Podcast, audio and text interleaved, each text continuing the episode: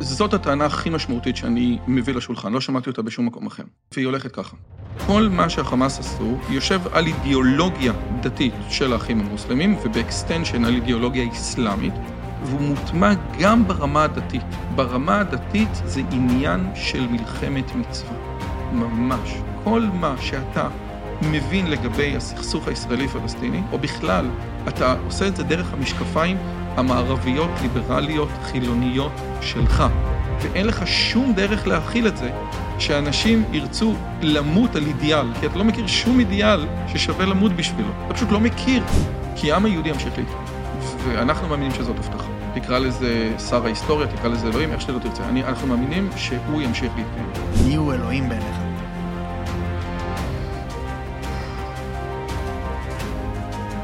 להגיד אלוהים קיים זה משפט שקרי. וגם להגיד אלוהים לא קיים זה משפט שקרי. כן? אבל, אבל יותר מזה, יותר, יותר מפחיד אותי מזה שאני מערבב אותך, זה שאני מערבב את עצמי.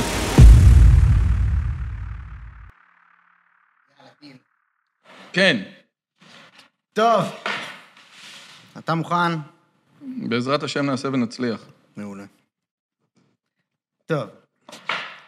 האורח שלי היום הוא דוקטור רועי יוזביץ'. רועי הוא איש מדע העוסק ביהדות ופילוסופיה מודרנית. הוא סופר, מרצה והוא בעל ערוץ יוטיוב מדהים. אני אשמח לשמוע האם המלחמה והמצב פגש אותך באופן אישי. אה, אני, אני לא, כאילו, אם השאלה באופן אישי, אם, אם אני מבין את השאלה באופן אישי כמו שאני... נראה לי שהבנת. כן, אז, אז, אז אני אגיד לך כזה דבר. אני גר ביישוב קטן. 70 אחוז, אה, או 70 אנשים אצלנו מגויסים, כן? זאת אומרת שזה כל החברים שלי. יש לי חבר טוב שהוא מ"פ, יואל רז, אח של טלי, Mm. אה, טלי גוטליב, שהוא חבר ממש ממש טוב, שהוא מ"פ בצנחנים, ויש לו עשרה ילדים, והוא עכשיו נמצא בעזה. אז כן, זה מאוד מאוד מלחיץ אותי. אני פותח את ה-ynet בבוקר, וכזה, אלוהים, ש- שהכל יהיה בסדר, כן? כן. ואז בהקשר הזה מאוד, ולראות את החברים שלנו, ולראות את הנשים, שכאילו כן מדברים עליהם, וזה מטורף. ואשתי אתמול הלכה לאיזושהי הופעה של מישהי שמפונה מאיזה מושב, והיא, והיא היא באמת סיפרה מה המשמעות של אה, יישוב שנמצא חודשיים בבית מלון. כן. וכאילו, זה איום ונורא. אז זה, כן, זה כבר לא האישי, זה כן, המעגל ה... נכון, אבל כן, האישי זה באמת החברים. כן. אני לא במילואים, רוב החברים שלי, אה, אנחנו כבר עברנו את הגיל, כן? אבל יש לי הרבה חברים שהם במילואים, סטודנטים שלי, שזה, כן, זה מאוד מאוד מלחיץ. אשכרה. אמ, לגמרי מזדהה, אני רציתי לשאול את זה מה- מהסיבה שאני חושב שבתור אנשי מדיה, יש לנו אה, אולי איזושהי אחריות או משהו, אה, משהו כזה, ורציתי לדעת אם פשוט התפקוד שלך עכשיו, האם יש בו איזושהי שליחות בהקשר של התקופה הנוכחית? מאוד. אני לא סובל פוליטיקה, אני בן דרור ימיני, כן, שכתב את תעשיית השקרים, אמר, זה לא עניין פוליטי, זה לא ימין ושמאל. זאת אומרת, אתה יכול להיות בעד ההתנחלויות, אתה יכול להיות נגד ההתנחלויות, ואתה יכול להיות בעד הרפורמה, אתה יכול להיות נגד הרפורמה. יש פה עניין שהוא מעבר לפוליטיקה, באמת, אף אחד לא מעניין אותו מי אתה, פשוט רואים שאתה יהודי ורוצים להרוג אותך. אז למרות שאני שונא פוליטיקה מאוד מאוד מאוד, ואני תמיד רוצה, אתה יודע, ללכת למקומות של פילוסופיה ומדע ותרבות, ושום דבר שהוא, שלא יהיה רלוונטי, כן? כאילו, כמו שאני לא אעשה סקירה על אייפון 15, אני לא רוצה כן. לעשות סקירה על מה שביבי אמר, זה לא מעניין אותי. אני חושב שיש פה משהו שהוא חשוב. אה, וכן, בוודאי. והערוץ הזה, בעצם הקרבתי אותו באיזשהו אופן, זאת אומרת, אמרתי, עזוב, אני, אני, אני, אני לא יכול יותר להגיד שאני לא עושה פוליטיקה, ו, וזה שווה את זה. פשוט שווה לפני זה להגיד את אמר- הדברים. אמרת? כן. מישהו אמר לי, "אה, תקשיב, אני לא רוצה לבוא אליך לערוץ, כי דיברת על נושאים פוליטיים, ואמרתי לו, תקשיב, זה כמעט. זה, זה לא קורה, אני לא מדבר. אני, אני באמת מביא אנשים מהשמאל ומהימין, ואני מביא אנשים שהם, אתה יודע, רוב האנשים שאני מביא הם אינטלקטואלים יהודים, אז הם שמאלנים, אתה יודע, זה... הלאה. נכון, כן, האליטה של ה- ה- האקדמית. ה- האליטה היא בדרך כלל יהודית שמאלנית, כן. כן, סבבה. וזה לא הפריע לאף אחד. ועכשיו, אתה יודע, יש לי קו מאוד מאוד מאוד מאוד מאוד ברור. מה הוא? אני חושב שהקו המאוד ברור שלי, שאני מנסה לעשות אותו בהרבה מאוד שיחות, ואני רואה גם מהצפיות, שזה באמת משמעותי, כן. זה שהחלוקה בין חמאס ובין תושבי עזה היא חלוקה שקרית, היא לא נכונה. החלוקה שבין עזה לתושבי יהודה ושומרון היא חלוקה שקרית, ולגבי ערביי ישראל החלוקה היא יותר בעייתית, אבל עשינו ממש שיחה ארוכה עם דן שפטן על, על, על, על זה שלערביי ישראל יש נקודה מפנה היסטורית, שהם יכולים לקחת צד, את הצד הנכון. כמו שהדרוזים, אגב, עשו את זה. אתה יודע, כן. יש, יש לי קצ... אה, סטודנט, קצין דרוזי, מטורף, כן? והם יכולים לעשות את זה. אבל עזה היא לא שונה מחמאס בשום פנים ואופן. הרעיון הזה של בלתי מעורבים, לפי דעתי, הוא שטות גמורה מההתחלה ועד הסוף. אתה מתכוון ממש ברמת התמיכה הסטטיסטית וכאלה? אני אגיד לך שני דברים. אני, זאת הטענה הכי משמעותית שאני מביא לשולחן, לא שמעתי אותה בשום מקום אחר. אה, והיא הולכת ככה. אה, בשביעי לאוקטובר לא היו רק אנשי חמאס. כן? זה, זה, זה, זה משהו שהוא הוא לא טענה שלי. אגב, אנחנו יודעים היום שהגיעו לשם, ו, ו, ו, ובדיוק סיפרה זאתי אתמול מהמושב שהם הגיעו וידעו כל בית האם הם חוטפים או האם הם רוצחים, וידעו בדיוק מי נמצא, והרבש"צים אמרו שהם ידעו כל בית איפה נמצא הרבש"ץ, וידעו הכל, כאילו, זה עזרו להם. אבל עזוב את כל הסיפור הזה, ברור לגמרי שלא כל תושבי עזה יצאו בשביעי לאוקטובר לרצוח. אבל בשביעי לאוקטובר היה משהו משמעותי, וגם מוטי קידר דיבר עליו. הם העלו את הזוועות לסושיאל מדיה. עכשיו, אפשר להגיד הרבה דברים על הסושיאל מדיה, אבל אף אחד לא מעלה לפייסבוק את החיים שלו. כולם מעלים לפייסבוק רק את האספקט בחיים שלהם, שהם חושבים שאנשים יראו, יעריכו, יתלהבו ויקנאו, כן? רגעי שיא. מערכון, אה, יש צוות בערך, כן, של גבני וגיורא זינגר, שפעם עשו איזה אפליקציות היה צריך להיות, שזה רילסטגרם, כן? שנייה לפני התמונה באינסטגרם, מה היה. אנשים לא מעלים. זאת אומרת, לא כולם הלכו לרצוח, אבל אותם אנשים שצילמו אונס, או רצח, או whatever, ושמו את זה בטיקטוק שלהם, בעצם אמרו, תקשיב, החברים שלי והם כל עזה, יראו את זה ויקנאו ויגידו, איזה חבל שאני לא שם. והנקודה הזאת, זאת אומרת, זאת מבחינתי ההוכחה. זה, זה חלק שלדעתי, סליחה שאני כאילו פה אה, זה, אה, זה החלק שאני ראיתי שעשית קפיצה שהיא פרשנות. החלק של הם פרסמו בסושיאל מדיה זה נכון, החלק של הרגעי שיא זה נכון, הקטע של אני רוצה שיקנאו בי, אני לא בטוח, ואני אגיד לך למה, כי אני חושב שהיה פה לוחמה אה, בינלאומית, היה פה החלטה של אפילו הבכירים נראה לי, עם איזושהי הנחיה, תצלמו ותפרסמו, כי זה כאילו לוחמה פסיכולוגית. אז אני כזה. רוצה לחדד משהו, אז אני רוצה לחדד. בהקשר הזה מוטי קדר, דיברתי איתו על זה, אמר לי, תקשיב, יש שם שני סרטונים. סרטונים אחד, שני סוגי סרטונים יצאו בשביעי לאוקטובר. סרטון אחד זה של החמאס, ובזה אתה צודק לגמרי, מצלמות טובות, GoPro, סטייבילייזרים, הכל, עריכה, איפה שצריך לטשטש מטשטשים, הדבר הזה היה נכון. הבנתי. וזה בוודאי אתה צודק. הבנתי. לגבי המון אנשים שצילמו ככה עם הטלפון ושלחו לחברים שלהם, לא אומר, תזה. זה לא היה שום דבר. כן. אומר, אני מדבר על האלה. לא על החמאס שעשה את זה ערוך, מסודר, יפה, עם איזושהי אסטרטגיה. אתה צודק במאה אחוז. על אלה, אני אומר, כן.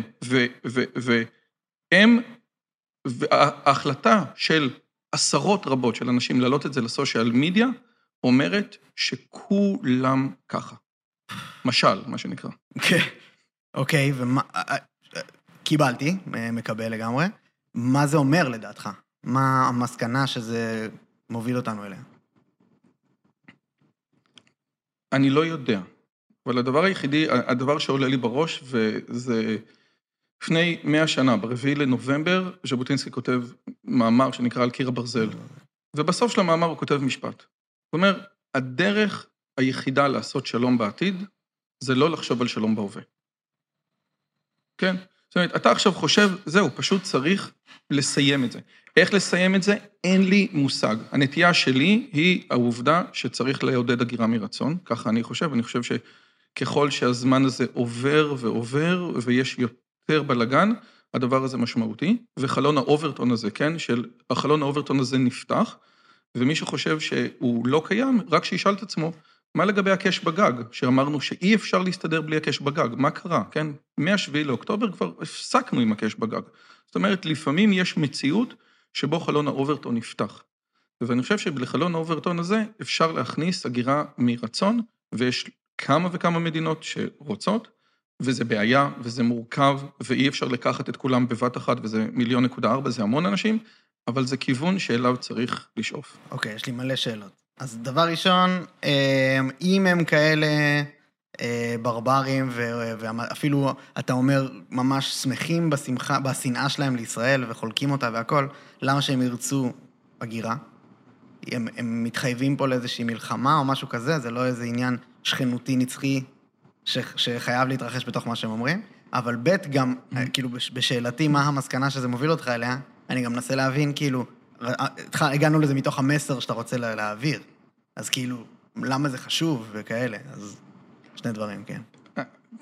יש פה שני דברים. קודם כל, ברמה התודעתית, ברמה הלאומית, וזה גם דיברתי עם בני מוריס, שהוא בצד השמאלי ביותר, כן? של כאילו, הוא המציא את המונח ההיסטוריונים החדשים, כאילו, יותר מזה. זה כמו שתדבר עם נוח, על איך אה, לשרוד אה, זה. מבול. על איך לשרוד מבול, הוא המציא את זה, כן? אז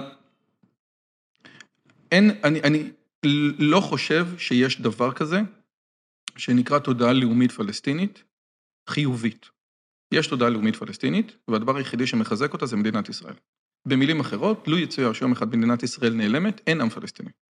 אני, אני מוכן אה. לקבל את זה שיש עם פלסטיני, אוקיי. והדבר היחידי שמעניין, אבל הדבר היחידי שמחזיק אותו, זה, זה, זה, זה, זה. זאת אומרת, אם יום אחד הפלסטינים ייעלמו, אז אתה יודע, שנקין תמשיך להיות שנקין, ואנחנו נמשיך לעשות את מה שאנחנו עושים. אגב, אותו דבר, אם ישראל תיעלם, ירדן תמשיך להיות ירדן ומצרים תמשיך להיות מצרים. כן, יש זהות מצרית שהיא קשורה מאוד לישראל, אבל היא לא חייבת. הזהות הלאומית הקולקטיבית הפלסטינית קשורה רק למדינת ישראל. יש לזה הוכחות מפה להרצליה, כן? העובדה שבמשך מ-48 עד 67, כן? שמצרים לקחה את הדברים שלה וירדן לקחה את הדברים שלה, הדברים לא התעוררו שם, כן? אבל זה, זה משהו מעניין. ברמה, ברמה האישית, ואני חושב שמוטי קדר צודק בהקשר הזה, שהפלסטינים לא רואים בעצמם זהות, זאת אומרת, הם כן רואים זה בעצמם זהות כדי להרוג את היהודים, אבל זהות קולקטיביסטית הם לא רואים, ולכן הוא מדבר על האמירויות. כשלנו היה קבלן ערבי שאמר שהיה צריך חומרי בניין מעכשיו לעכשיו, אמרנו בוא נקנה פה, הוא אמר מה פתאום, אני לא קונה, זה משמינה, הוא לא משלנו. אין להם את התודעה הזאת, כן, של מה זה משנה, מש- כאילו כול- כולנו עם אחד, איזה כן? מצחיק. זה מטורף לגמרי. זה מטורף כי במכללות עכשיו נהיה אפילו תזה, אני, אתה ראית שנהיה סלוגן חדש של ישו היה פלסטיני, כאילו. כפרה. זה כאילו, זה לא הדעה הרווחת בכלל, מה שאתה אומר במערב. קודם כל, גם, ודאי שגם אפלטון היה פלסטינאי, וסימון ביילס הייתה פלסטינאית. וסנטה קלאוס היה. אני, אני, אני בטוח גם שסימבה היה פלסטינאי. בסדר, כן. ברוך השם, אפשר, זה, זה... בסדר, כאשר, אתה יודע, כאשר העובדות לא משחקות תפקיד, אז זה לא באמת משנה, נכון? אז אפשר להגיד שאתה יודע, הכל סבבה, כן? תמיד כשאתה מדבר עם רוסים, יש את הקטע הזה של, אתה יודע, אנחנו המצאנו את זה, כן? עם מבטא רוסי. בסדר, זה דבר יפה שיש גאוות יחידה, אוקיי? אבל מה שאמרת, ברמה האישית, א', יש הגירה מרצון מטורפת בשנים האחרונות מעזה. קודם כל, אנשים, הפל... הפלסטינים עוזבים. באסם יוסוף זה דוגמה נהדרת, אדוארד, יש המון אנשים שלא נמצאים, הם לא רוצים להיות חלק מתוך הסיפור הזה. לא, לא באסם יוסוף כמצרי, המשפחה שלו, אנשים אוגרים. כן, כן. והדבר השני זה רק לעודד את זה, כן? וכקולקטיב, אתה לא יכול להרשות לעצמך שהם יהיו פה. לצערי הרב, הרב, הרב, וזה מטורף, כי ליהודים יש פטיש הזוי לשלום. פטיש מטורף. תראה מה קרה בהסכמים, תראה מה קרה... אנחנו אומרים לנו את המילה שלום, זה מדליק אותנו. וגם דוסים, אתה יודע, עושה שלום, הם, הם באמת, הם, זה מה שהם רוצים. כל הזמן מתפללים לשלום, שלום, שלום, שלום. אה, נו, שם. אז זה, זה מחזיר אותנו למשפט שאמרת, שעדיין לא הבנתי אותו, אז כן. תחדד, כאילו, כי... איך זה היה? שלהיות אה, בשלום בהווה נוגדת להיות בשלום בעתיד? כן, זאת אומרת, הדרך היחידה של להיות בשלום זה להבין שבמזרח התיכון יש סעודה, ואו שאתה אוכל או שאתה על הצלחת. הרעיון הזה של בין שווים זה דבר שהוא לא קיים. אגב, יש תפיסות שחלק יגידו שהן מיזוגניות, אבל אני חושב שהן במהות של האנושות, שגם במערכת יחסים זוגית, לא ישראל-פלסטינית, יש אלמנט של זה לא שווה, אוקיי? פעם זה ככה, פעם זה ככה. משחק כוחות כזה. משחק כוחות שהוא מאוד עדין, והוא לא תמיד מישהו יודע מי זה מי, וכל אחד לפעמים מקבל את הצד אחר. אבל הרעיון הזה שמערכת יחסים שוויונית, זה דבר שאפילו בזוגיות אין לך, כן? מבין. סתם, הנה בדיוק קראתי, כן? סתם אה, הלכתי לספר אתמול, אז ראיתי, לא היה לי מה לעשות, אז היה עיתון לאישה, אז דיברו עם אילנית, ה- אשתו של אה, אלירז שדה, אז היא אמרה, אנחנו אמרנו שבמערכת יחסים שלנו, אני יותר זקנה, אני מובילה, אני מקבל, אני מו- מובילה את המערכת הזאת, כן? וזה עבד כאילו. אין, אתה לא יכול בתודעה הערבית-מוסלמית להגיע למצב של זה שווה. עכשיו, האם מה שקורה היום עם ערביי ישראל, שיש פחד מטורף להגיד משהו, שאוניברסיטת חיפה, שזה היה הסמן השמאלני הגדול ביותר של האקדמיות, מעיפה שישה סטודנטים או שמונה סטודנטים רק הם כתבו משהו בפייסבוק. האם המצב הזה יכול להישמר וצריך להישמר? אז התשובה היא לא. אבל כן, צריך, מישהו צריך לדעת שאספירציות לאומיות פלסטיניות לא בבית ספרנו. ואם מישהו יעשה משהו פלסט... עם אספירציה לאומית, כמו הפיצריה בחווארה, כמו החנות ללבני נשים בקלקיליה, אז ישברו אותו. ובהקשר הזה מקיאוולי צודק. אותו בן אדם אכזר, אותו שליט אכזר, מייצר הרבה יותר שקט. זה באמת באמת נכון. מה זאת אומרת? זה לא הבנתי. מקיאוולי בעצם נותן את הדוגמה של צ'זרה בורג'ה, שזה היה אולי אחד השליטים האיומים ונוראים ביותר, הבן של האפיפיור, אני חושב, אה, אלכסנדר השישי קראו לו, כן? שהוא באמת היה מושחת גדול מאוד, עליו הוא כתב את הנסיך. ואז הוא מדבר על, על, על, על שני מודלים, כן? יש לך מודל של שליט אכזר, ואז הוא עושה משהו שיש איזו מרידה, הוא עושה משהו שהוא איום ונורא, ואז יש שקט, כי באמת אנשים מפחדים.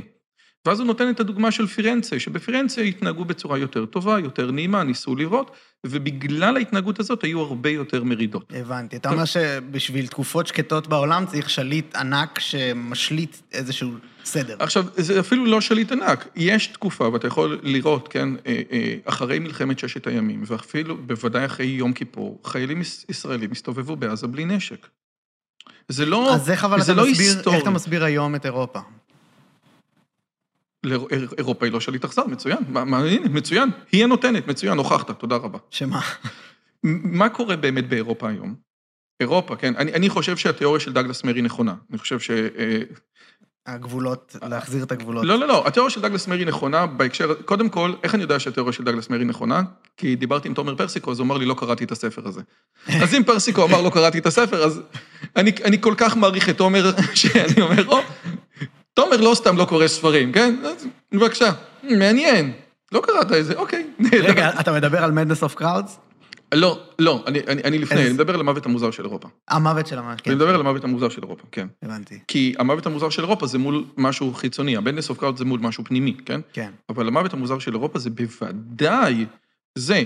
זאת אומרת, המהלך של דגלס אומר ככה, אחרי מלחמת העולם השנייה, אירופה הבינה שאידיאולוגיות זה דבר מסוכן. כשאני אומר, אני הולך, זאת האמת שלי ואני הולך איתה עד הסוף, זה איום ונורא, וזה הביא מלחמת עולם שנייה. אני מזכיר שמלחמת העולם השנייה התעכבה, או בעצם המדינות לא עשו שום דבר, כי הם פחדו מאוד במלחמת העולם הראשונה. הם אמרו, רק לא זה, לא משנה מה. זאת אומרת, אפשר לצחוק על נביל צ'מברליין, שבא ואמר, הבאתי, הבאתי שלום בזמן, אבל הוא באמת, לא, אף אחד לא רצה מלחמה. אנשים ראו מה קרה במלחמת העולם הראשונה, שהייתה שלא ידעו שהיא הראשונה, כן? כן. המלחמה, היא הייתה איומה ונוראה, היו אנשים נכים, אתה יודע, כל, כל, איום ונורא, באמת, מי, מי שמכיר, איום ונורא, פשוט איום ונורא. ואז אירופה אמרה אחרי הסיפור הזה, טוב, אידיאולוגיות זה דבר מסוכן. ואז היא אמרה, טוב, האידיאולוגיה היחידה שאני מוכנה לקבל זה שאין אידיאולוגיות. אתה תלך עם האמת שלך, כל זה בתוך גבולות הבית שלך. אבל האמת שלך לא תזוז מילימטר מעבר למה שאתה. אין יותר נכון ולא נכון. אתה לא תגיד שבשם האמת שלך מותר לעשות משהו, אני חושב אחרת שלום. אבל כאשר תפיסה כזאת, שאתה מבין מאיפה היא באה, נכנסת לתוך תפיסה מוסלמית שלא רואה את הדברים האלה ככה, בכלל, בכלל, בכלל, אז בעצם לאירופה אין סיכוי. כי הוא חושב שהוא צודק, והוא בשביל הצדק שלו יעשה הכל, ו- ואתה אומר, mm. טוב, אולי יש משהו במה שהוא אומר. אז אתה, כשאני אמרתי מה אתה אומר על אירופה, הסתכלת, אירופה כושלת. הנה, קח דוגמה מולה, אירופה, נכון. אני, אני מסתכל על זה כלאו דווקא, כאילו, אני לא, לא הנחתי שהיא כושלת. אז כן, אז אתה רואה, שוב, יש מקומות, יש מקומות שבו אתה רואה שזה לא קרה, כמו פולין, או מקומות אחרים שבהם אנשים מתייחסים ביד יותר קשה. לא, אבל כן. יש שם תקופת שלום מאוד גדולה. כן, אבל שוב, באירופה לא היו מוסלמים, כן? הרבה אנשים אומרים שארצות הברית היא חברת מהגרים, כן? זה לא נכון. ארה"ב היא חברת מהגרים אנגלוסקסים שהגיעו ממקום מאוד מאוד מסוים. הרעיון של diversity זה רעיון שמבלבל הרבה מאוד אנשים, כן? ה multiculture, כאילו. זה לא רק... האנשים אומרים, החוזק של החברת סטארט-אפ זה ה diversity, זה לא, זה שטויות במיץ לפי דעתי. אה. חברה חזקה בגלל שאין בה diversity, בגלל שכולם אותו דבר, בגלל שהם שוודים, כן? כולם שם שוודים. וזה מה שבין היתר עזר לארה"ב להיות ארה"ב. היא לא חברת מהגרים, היא חברת מהגרים ממקום מאוד מסוים באירופה, שכולם היו להם, היה להם את אותו בסיס תרבותי. וככל שהחברה היא יותר diverse, יש סיבה למה דרום קוריאה היא מאוד מאוד רצינית כחברה, כי היא לא diverse. אגב, בדיוק הייתה לי אתמול שיחה בערוץ עם עופר גרוסברד, שהוא הוא דוקטור לפסיכולוגיה בין-תרבותית, והוא היה, הוא עבד באמ"ן מחקר, והוא ניסה בעצם לעזור ל... ל אה, לקצינים של אמ"ן מחקר לראות את הסכסוך דרך עיניים ערביות. ואני מתחיל את השיחה בזה שכולם חושבים ש diversity זה דבר טוב, אבל אם diversity אמיתי זה לא מהצבע העור שלך, זה מה הדעות שלך, כן? ושם כולם היו, אחד היה אשכנזי, אבל כולם היו עם, עם אותן דעות. וזה באמת היה משהו שהוא מסוכן. מעניין בטירוף. כן, מעניין ומפחיד. מלא מלא דברים. אה, טוב, זה כאילו, נשארנו שם אה, את המזרח התיכון, נשארנו לרגע מאחור פתוח, יש שם כן. מלא על מה לדבר, על, המ, על המאזן, על הכוחות, על הזה, מה שאמרת עם הזוגיות. עוד שנייה אני אחזור לזה ברשותך. אני יותר רוצה להבין, אמר, כאילו, אני לא יורד לסוף דעתך, אני חושב שאתה מסתכל בפריזמה נורא ספציפית, ושל אה, מלחמה ושלום, ויש כאילו אולי עוד דרך להסתכל על זה, שזה רווחת הפרט. ואירופה במקום מעולה בהקשר הזה, וארצות הברית, כולל בדייברסיטי שלהם, כאילו, אתה יודע, לא מעולה, שום דבר לא מעולה, הכל סטטיסטי וזה, אבל לדוגמה נתת את דרום קוריאה, ביפן אני יודע שיש שיא התאבדויות של כל הזמנים. והם כאילו מאוד אה, לא פתוחים חברתית, אז מה... אז אני, אני רוצה לחדד פה כמה וכמה דברים. כשאתה אומר רווחת הפרט, אתה מתכוון לממשלה סוציאלית שנותנת לך הרבה מאוד דברים? לזה או- אתה מתכוון? ל- אושר. למה אתה מתכוון? אושר באלף, כביכול, של הפרט. קודם כל, אני לא יודע כמה באירופה יש עושר באלף, אני יודע שבוודאי... תראה, בסופו של דבר יש... זה... בניו זילנד יש הרבה מאוד התאבדויות, ומישהו פעם שאלתי מישהו שהייתי בטיול במזרח, מה אתה רוצה, למה אתה רוצה לנסוע לניו זילנד? זאת אומרת, אין שום דבר רע בניו זילנד, כן? באוסטרליה יש את המספר נחשים הארסיים הכי גדול למטר מרובע בעולם, כן? בניו זילנד הכל טוב. אז למה הם מתאבדים שם, כן?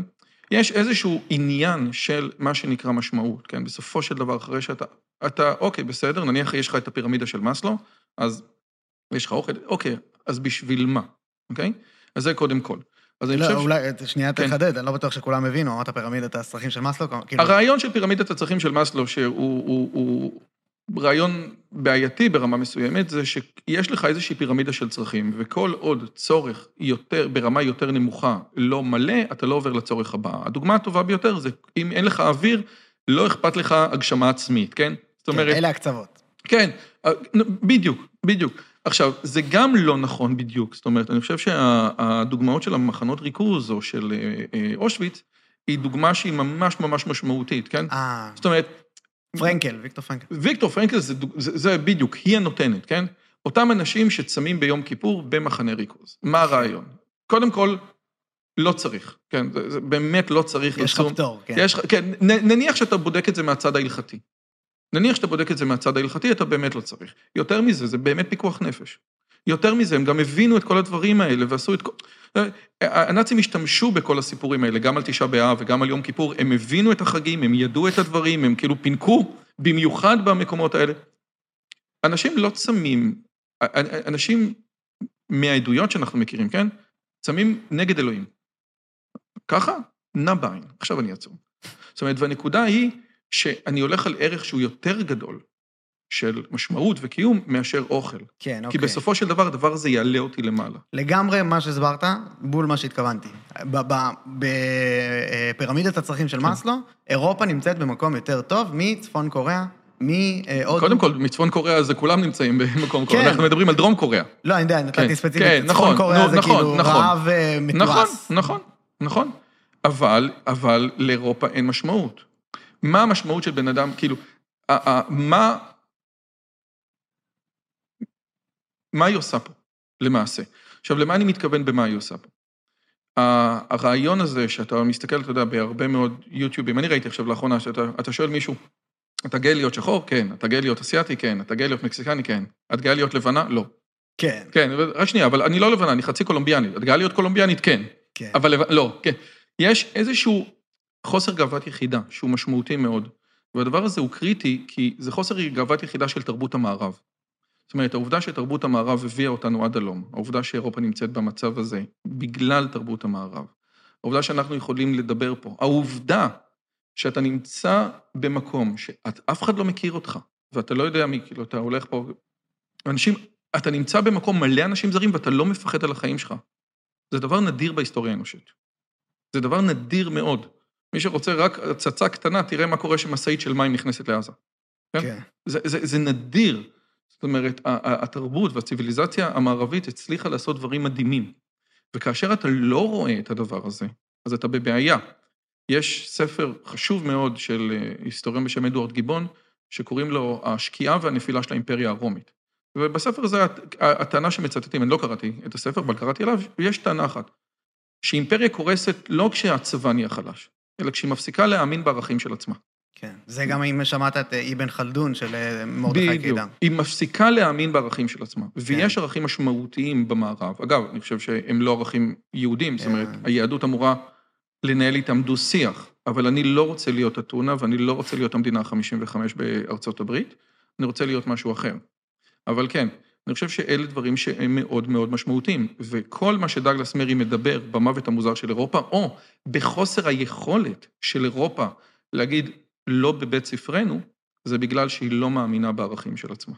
עיבוד גאוות היחידה האירופאית. אני חושב שזה קשור גם לנושא הזה של למה אתה נמצא פה, והנושא שאירופה נהייתה חילונית יותר, כן? אנשים חושבים שחברה קפיטליסטית ודמוקרטיה זה דבר טוב, לא.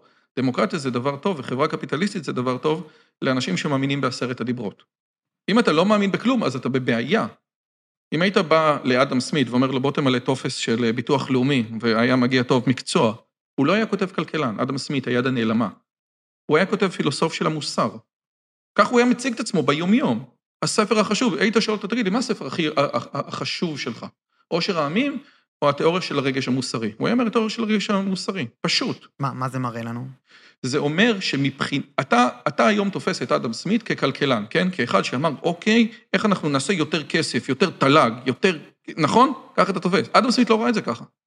העבודה הכלכל... הכלכלית שלו, ודיברתי עם נשיא מכון אדם סמית, אימון באטלר, העבודה הכלכלית שלו נועדה לשרת רעיון מוסרי. אתה מראה שזה בעצם, אה, אה, המשמעות היא העיקר במה שאתה עושה, וזה אובדן הכל- הגאווה באירופה. שאתה- נכון. זה מה שאתה מתכוון. כן. אוקיי. אה, וזה, אוקיי, אמרת כמה פעמים את המילה, את השם של דגלס מרי, ואני רציתי ממילא לשאול, כאילו, אם זה, נשמע שזה מה שלקחת, חשוב להגיד, היה לך שיחה איתו לאחרונה. כן. אה, הוא חתיכת אה, טיפוס אה, מאוד חיובי לישראל בעיניי, והוא הוא אומר דברים, מרגש לשמוע אותו מדבר, ו... הוא אמר דברים לפני, לא יודע מה, לפני שבוע בתל אביב, שאם הם היו נאמרים לפני השביעי באוקטובר, אנשים היו קמים בתל אביב ועוזבים את הבמה. פשוט. הוא כן. אמר דברים שאוזן תל אביבית לפני השביעי באוקטובר לא הייתה מסוגלת לשמוע. פשוט לא הייתה מסוגלת לשמוע. מה הם היו?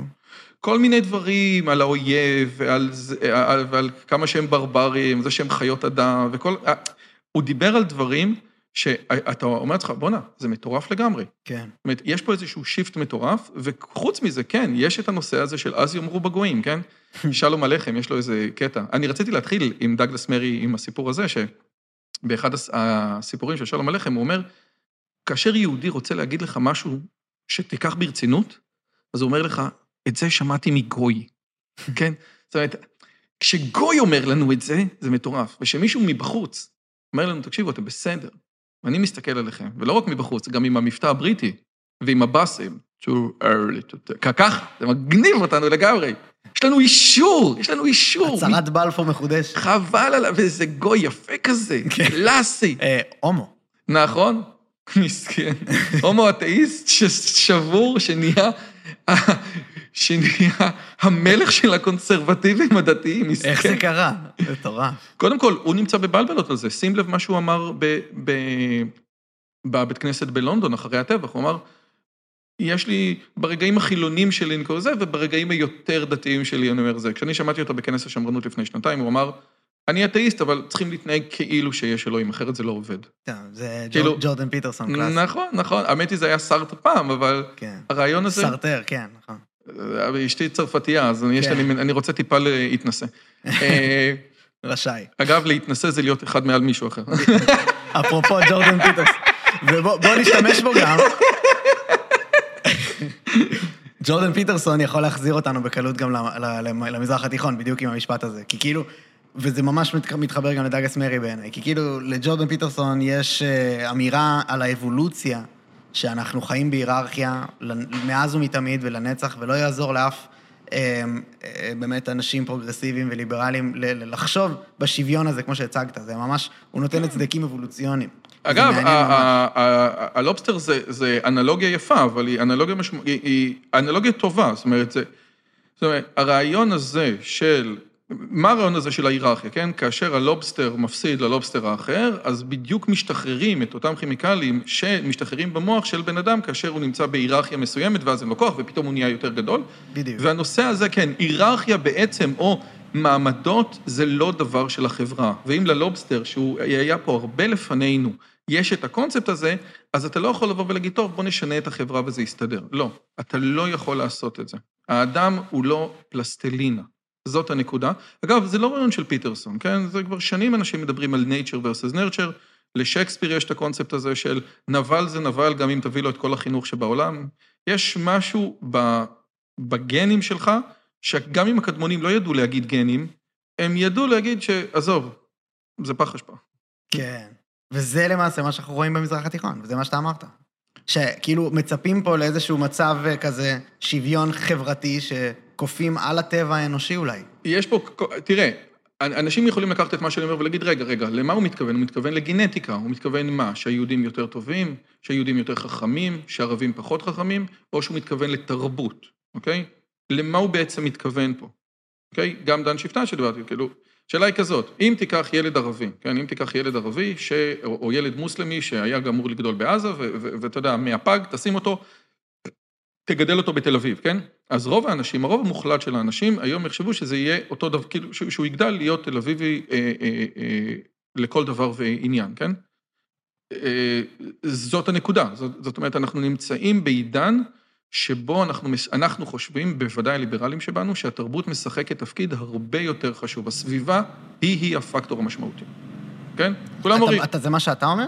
הרי אני מרגיש שזה כאילו אתה, אתה חושש לדרוך על... לא, קודם כל כן, שנייה רגע, זה קרקע, זה... זה, כן. זה קרקע באמת בעייתית. זה קרקע באמת בעייתית. אוקיי? אתה מעדיף שנזוז מזה? כאילו, זה כל הדיון על המזרח התיכון. כן, תקשיב, אני חושב שבאמת הדיון, הדיון של המזרח התיכון... אה, אני יכול להגיד לך כזה דבר, כן? אה,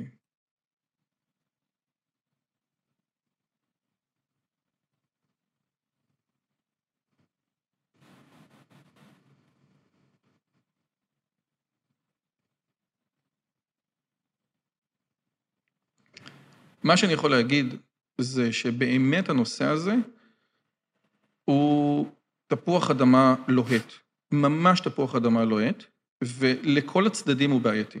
זאת אומרת, ברור לגמרי שיש הבדלים אה, בדרך שבה אנחנו רואים את המציאות, כן? בין היתר הזה זה הבדלים בין, של אינטליגנציה, כן? זאת אומרת, אני אתן דוגמה. בין היתר אינטליגנציה זה היכולת שלך להבין מה יקרה בעתיד, כן? עכשיו, לא היה צריך להיות חכם גדול כדי שבשביעי לאוקטובר מי שנמצא בעזה יבין שהוא, שהוא נכנס לבעיה קשה מאוד, כן? זאת אומרת, זה, זה, זה, זה, זה, לפי דעתי זה היה, די, זה היה די ברור לכולם. כן? כן, זאת אומרת, תראו מה הם עשו, זה, זה לא שישראל עכשיו תוותר להם, כן? והנקודה הזאת שאתה לא יכול אפילו להבין מה יקרה בעתיד, או שאתה לא, אתה יודע, לא התחילה נהירה ובריחה המונית, כן? אנשים ישבו או, או רקדו ברחובות, כן? סתם, אותם אנשים שאחרי זה צה"ל תפס, מה אכפת לך לשים צעיף על הראש שלא יראו מי אתה, נכון? היה לנו את כל האנשים, אתה רואה אותו רקד על יד הטנק, הנה מצאנו אותו. זה לא נראה לי מסובך יותר מדי לחשוב על זה. והנקודה הזאת היא נקודה משמעותית. ואני חושב שהיא נקודה משמעותית בעוד, בעוד אופן. יכול להיות שההבדלים בינינו הם רק תרבותיים, ויכול להיות שהם מעבר לזה, אוקיי? אבל למי שאומר שהם רק תרבותיים, השאלה נהיית עוד יותר קשה. כי אולי גנטית אנחנו יודעים לעשות שינויים, אולי מדע הגנטיקה יכול לעזור לנו, אבל אין לנו מושג איך לשנות תרבות. אין לנו מושג. אני יכול לטעון שפשוט ערביי ישראל זו דוגמה טובה לשינוי תרבותי בין אותו זן אנושי. אז אתה, אז עכשיו, קח את מה שאתה אומר, וקח, איך אומרים, ותמשיך את הקו הלוגי, ומעולה. תראה, לאן תגיע? לאן אני אגיע? אני לא יודע, זה אתה התחלת עם זה. מה זאת אומרת? אתה אומר שזה... לא, זה באמת... עוד פעם, בכל מקרה, יש פה באמת בעיה אמיתית. אבל אני חושב שהבעיה, הבעיה התרבותית משחקת פה תפקיד שהוא לא פחות חשוב, כן? וזאת גנטיקה. הבעיה התרבותית משחקת פה תפקיד שהוא לא פחות חשוב, ואת הבעיה התרבותית אי אפשר לפתור. הרבה מאוד אנשים, אני חושב שיובל נוח הררי אמר, עכשיו אין פה, אין פה שלום, אבל יכול להיות, בואו ניתן איזה מקום לשלום, מכיוון שהנה, אם גרמניה וישראל יכולות להיות ביחד, אז מה הבעיה, אוקיי? אני חושב שזה לא אותו דבר בכלל. כי להיות נאצי ב-1945 זה דבר שהוא פסול, זאת אידיאולוגיה פסולה, ואז, אחרי שהנאצים, כן, נניח, הם היו מ-33 עד 45, אתה אומר, אוקיי, אסור להיות נאצי, נכון? ואז לוקחים את מערכת החינוך של גרמניה בכוח, מכניסים את זה אחרי זה לתוך החוקה שלהם, ואומרים, אנחנו מלמדים משהו אחר. מה עוד שיש להם איזושהי תרבות לשבת עליה, של קאנט וניטשה, ואתה יודע, תר, תרבות של, אה, אה, תרבות ערבית. פה זה לא אותו דבר. זאת אומרת, כל מה שהחמאס עשו, יושב על אידיאולוגיה דתית של האחים המוסלמים, וב extension על אידיאולוגיה אסלאמית, ומי שרוצה שיראה את השיחה שלי עם אפרים אררה על מה זה ג'יהאד, שזה משהו שהוא חותך את הכל. ניתן, מספר המועצות האסלאמיות, כן, השורות, מספר הארגונים הדתיים האסלאמיים שגינו את הטבח, אפשר לספור אותם או על יד אחת או על שתי ידיים. יותר מזה, המועצה האסלאמית של מנסור עבאס, כן? של הפ... לא גינתה, אמנם מנסור עבאס כן גילה, כן. המועצה, כאילו הרבנים שלו, מועצת גדולי התורה של מנסור עבאס, לא גינתה את הטבח הזה. אותו דבר קרה במסגדים ביהודה ושומרון, ברמאללה, באותו יום. עשו, הקריאו את הסורה הזאת, כן? את הסורה של צריך להרוג את כל היהודים. אז אי אפשר לבוא ולהגיד, אוקיי, בואו בוא נחנך אותם מחדש, כי באמת החינוך הזה, א', הוא ממש מוטמע אצלם, ממש ממש מוטמע, דרך הפרוטוקולים של זקני ציון ודרך ההבנה שהיהודים זה הדבר, האויב הכי נורא, והוא, והוא מוטמע גם ברמה הדתית. ברמה הדתית זה עניין של מלחמת מצווה, ממש. אוקיי, okay, יש לי כמה uh, עניינים uh, להגיד בנושא. אחד, את הקטע של, uh, נתת את הדוגמה של ההבדלים בין אלה שנכנסו ולא היו חלק מהחמאס, שם אני לא בטוח שזה מלחמת אה, מצווה. אולי זה פשוט... כאילו, היה, אני לא יודע אם ראית את אה, נועם אה, פינקלשטיין, קוראים לו? איך קוראים לו? זה, זה נורמן. ש... נורמן? כן. אה, בטוח? אתה מדבר על זה, על אסוני ישראל? כן, היהודי שהיה אצל אה, פירס מורגן. כן. אז הוא אומר שזה מבחינתו מרד גטו ורשה, אותו דבר, מה שקרה שם. ככה הוא אמר בהתחלה לפחות. נורמן פינקלשטיין, תראה, מכל האנשים, כשפירס מורגן שאל את דאגלס מארי, תגיד, היית מוכן לבוא איתו ל debate? נכון. אז הוא אמר, אני מוכן להיות עם כולם, אבל אני לא מוכן להיות איתו. יש גבול למה שאני מוכן לעשות. זה בן אדם, עכשיו, זה, נכון. יש הבדל, כן? אה, אפרים קישון אמר פה משהו יפה, יש הבדל בין דסטין הופמן לוודי אלן.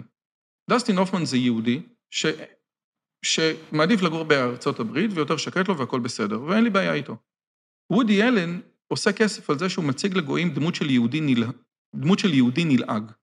זה אני לא מוכן, אוקיי? וודי אלן עושה כסף על זה שהוא מציג אותי לא טוב, וזה בדיוק על זה של וודי אלן, אוקיי? נורמן פילקנשטיין כן. הוא בעצם התרופה של הגויים לזה שהשואה, שאנחנו שהם לא כל כך, הם, שהם הם, הם לא איומים ונוראים, כן? זאת אומרת שבסופו של דבר כל צרפתי יודע שהרכבות לאושוויץ עברו בפריז. כולם יודעים את זה. והאמריקאים יודעים בסופו של דבר שהיה להם את כל התוכניות של אושוויץ וביקשו מהם להפציץ והם לא הפציצו. וכאשר הם היו, וכאשר הם צריכו היו להפציץ, כי היו שם אה, אה, אה, מחסני נשק, הם כן הפציצו. זאת אומרת, יש משהו שאירופה יושב לה חזק מאוד על הלב. ונורמן פינקשטיין הוא יהודי שבא ואומר, תקשיב, זה לא כזה נורא, גם אנחנו לא בסדר בדיוק כמו השואה. כן. אוקיי? לא סתם הוא משתמש בזה, אז לכן אין לי, אין לי עניין... אה, כן, זה לא, לא ברור שלא, אני התכוונתי רק ל... ושוב, עזוב, גם אם מדובר על חבר'ה שראו בזה מרד גטו ורשה, שזה... שזה לא, ש... אני, חשוב לי להגיד. שזה לא, כן, כן כי לא. אתה יודע, במרד גטו ורשה הדברים היו נראים טיפה שונה. ממש, כן? אף אחד לא אנס, אה, אחד אה, לא... אה, גם אם, גם לו יצויר, עדיין, ג'יהאד זאת מצווה דתית באסלאם, והיא מצווה חשובה. ואתה צריך להסתכל על כתבי ההלכה, על שולחן ערוך המוסלמי. אבל רק, אני איתך ואני מסכים, וגם אני רציתי להעלות, אולי אתה בטח שמעת, אם אתה אוהב את דאגלס וג'ורדן, אה, סם אריס עכשיו מתבטא על הנושאים האלה בצורה מעניינת בטירוף, אבל... חמודי סם. חמודי ממש. אה, אבל, אה, שוב, אני רוצה לזרוק לך את דוגמת ערביי ישראל פשוט, לי זה לא מסתדר בראש. אתה מבין? שכאילו, ערביי ישראל לא מבצעים ג'יהאד ברחובות כרגע. אתה היית פה בשומר החומות? הייתי, כן. גרתי פה, בתל אביב. נו, אתה ראית מה היה בערים המעורבות? אני ראיתי, אני ראיתי. כן. נו, אז... אתה אז, צודק, עכשיו, אבל למה עכשיו לא? כי עכשיו יש, עכשיו יש פחד מאוד מאוד מאוד גדול. מורתעים. בקרב ערביי ישראל, לא רק ערביי ישראל, גם אנשים בשומרון. יש פחד מאוד גדול, וזה לא אני, זה דן שפטן, שחקר את החברה הערבית, ה- בייחוד את האליטה שלה, כי זה באמת הכי מסוכן. האליטה של כל חברה היא בדרך כלל שמאלנית. האליטה הלאומית הערבית היא תמיד קיצונית ימנית. זה מאוד מאוד מאוד מפחיד, כן? אגב, כמובן שימין ושמאל זה לא זה, כן. אבל הכל, בסדר, עזבו את זה. אבל הנקודה הזאת היא נקודה משמעותית. ככל שאתה נהיה יותר משכיל בחברה הזאת, אתה נהיה יותר לאומן, יותר שונא ישראל. אני מזכיר שבספטמבר 11, מי שעשה את הבלגן, מי שנהג, מי שהטיס את המטוסים, היו מיליארדרים, כן?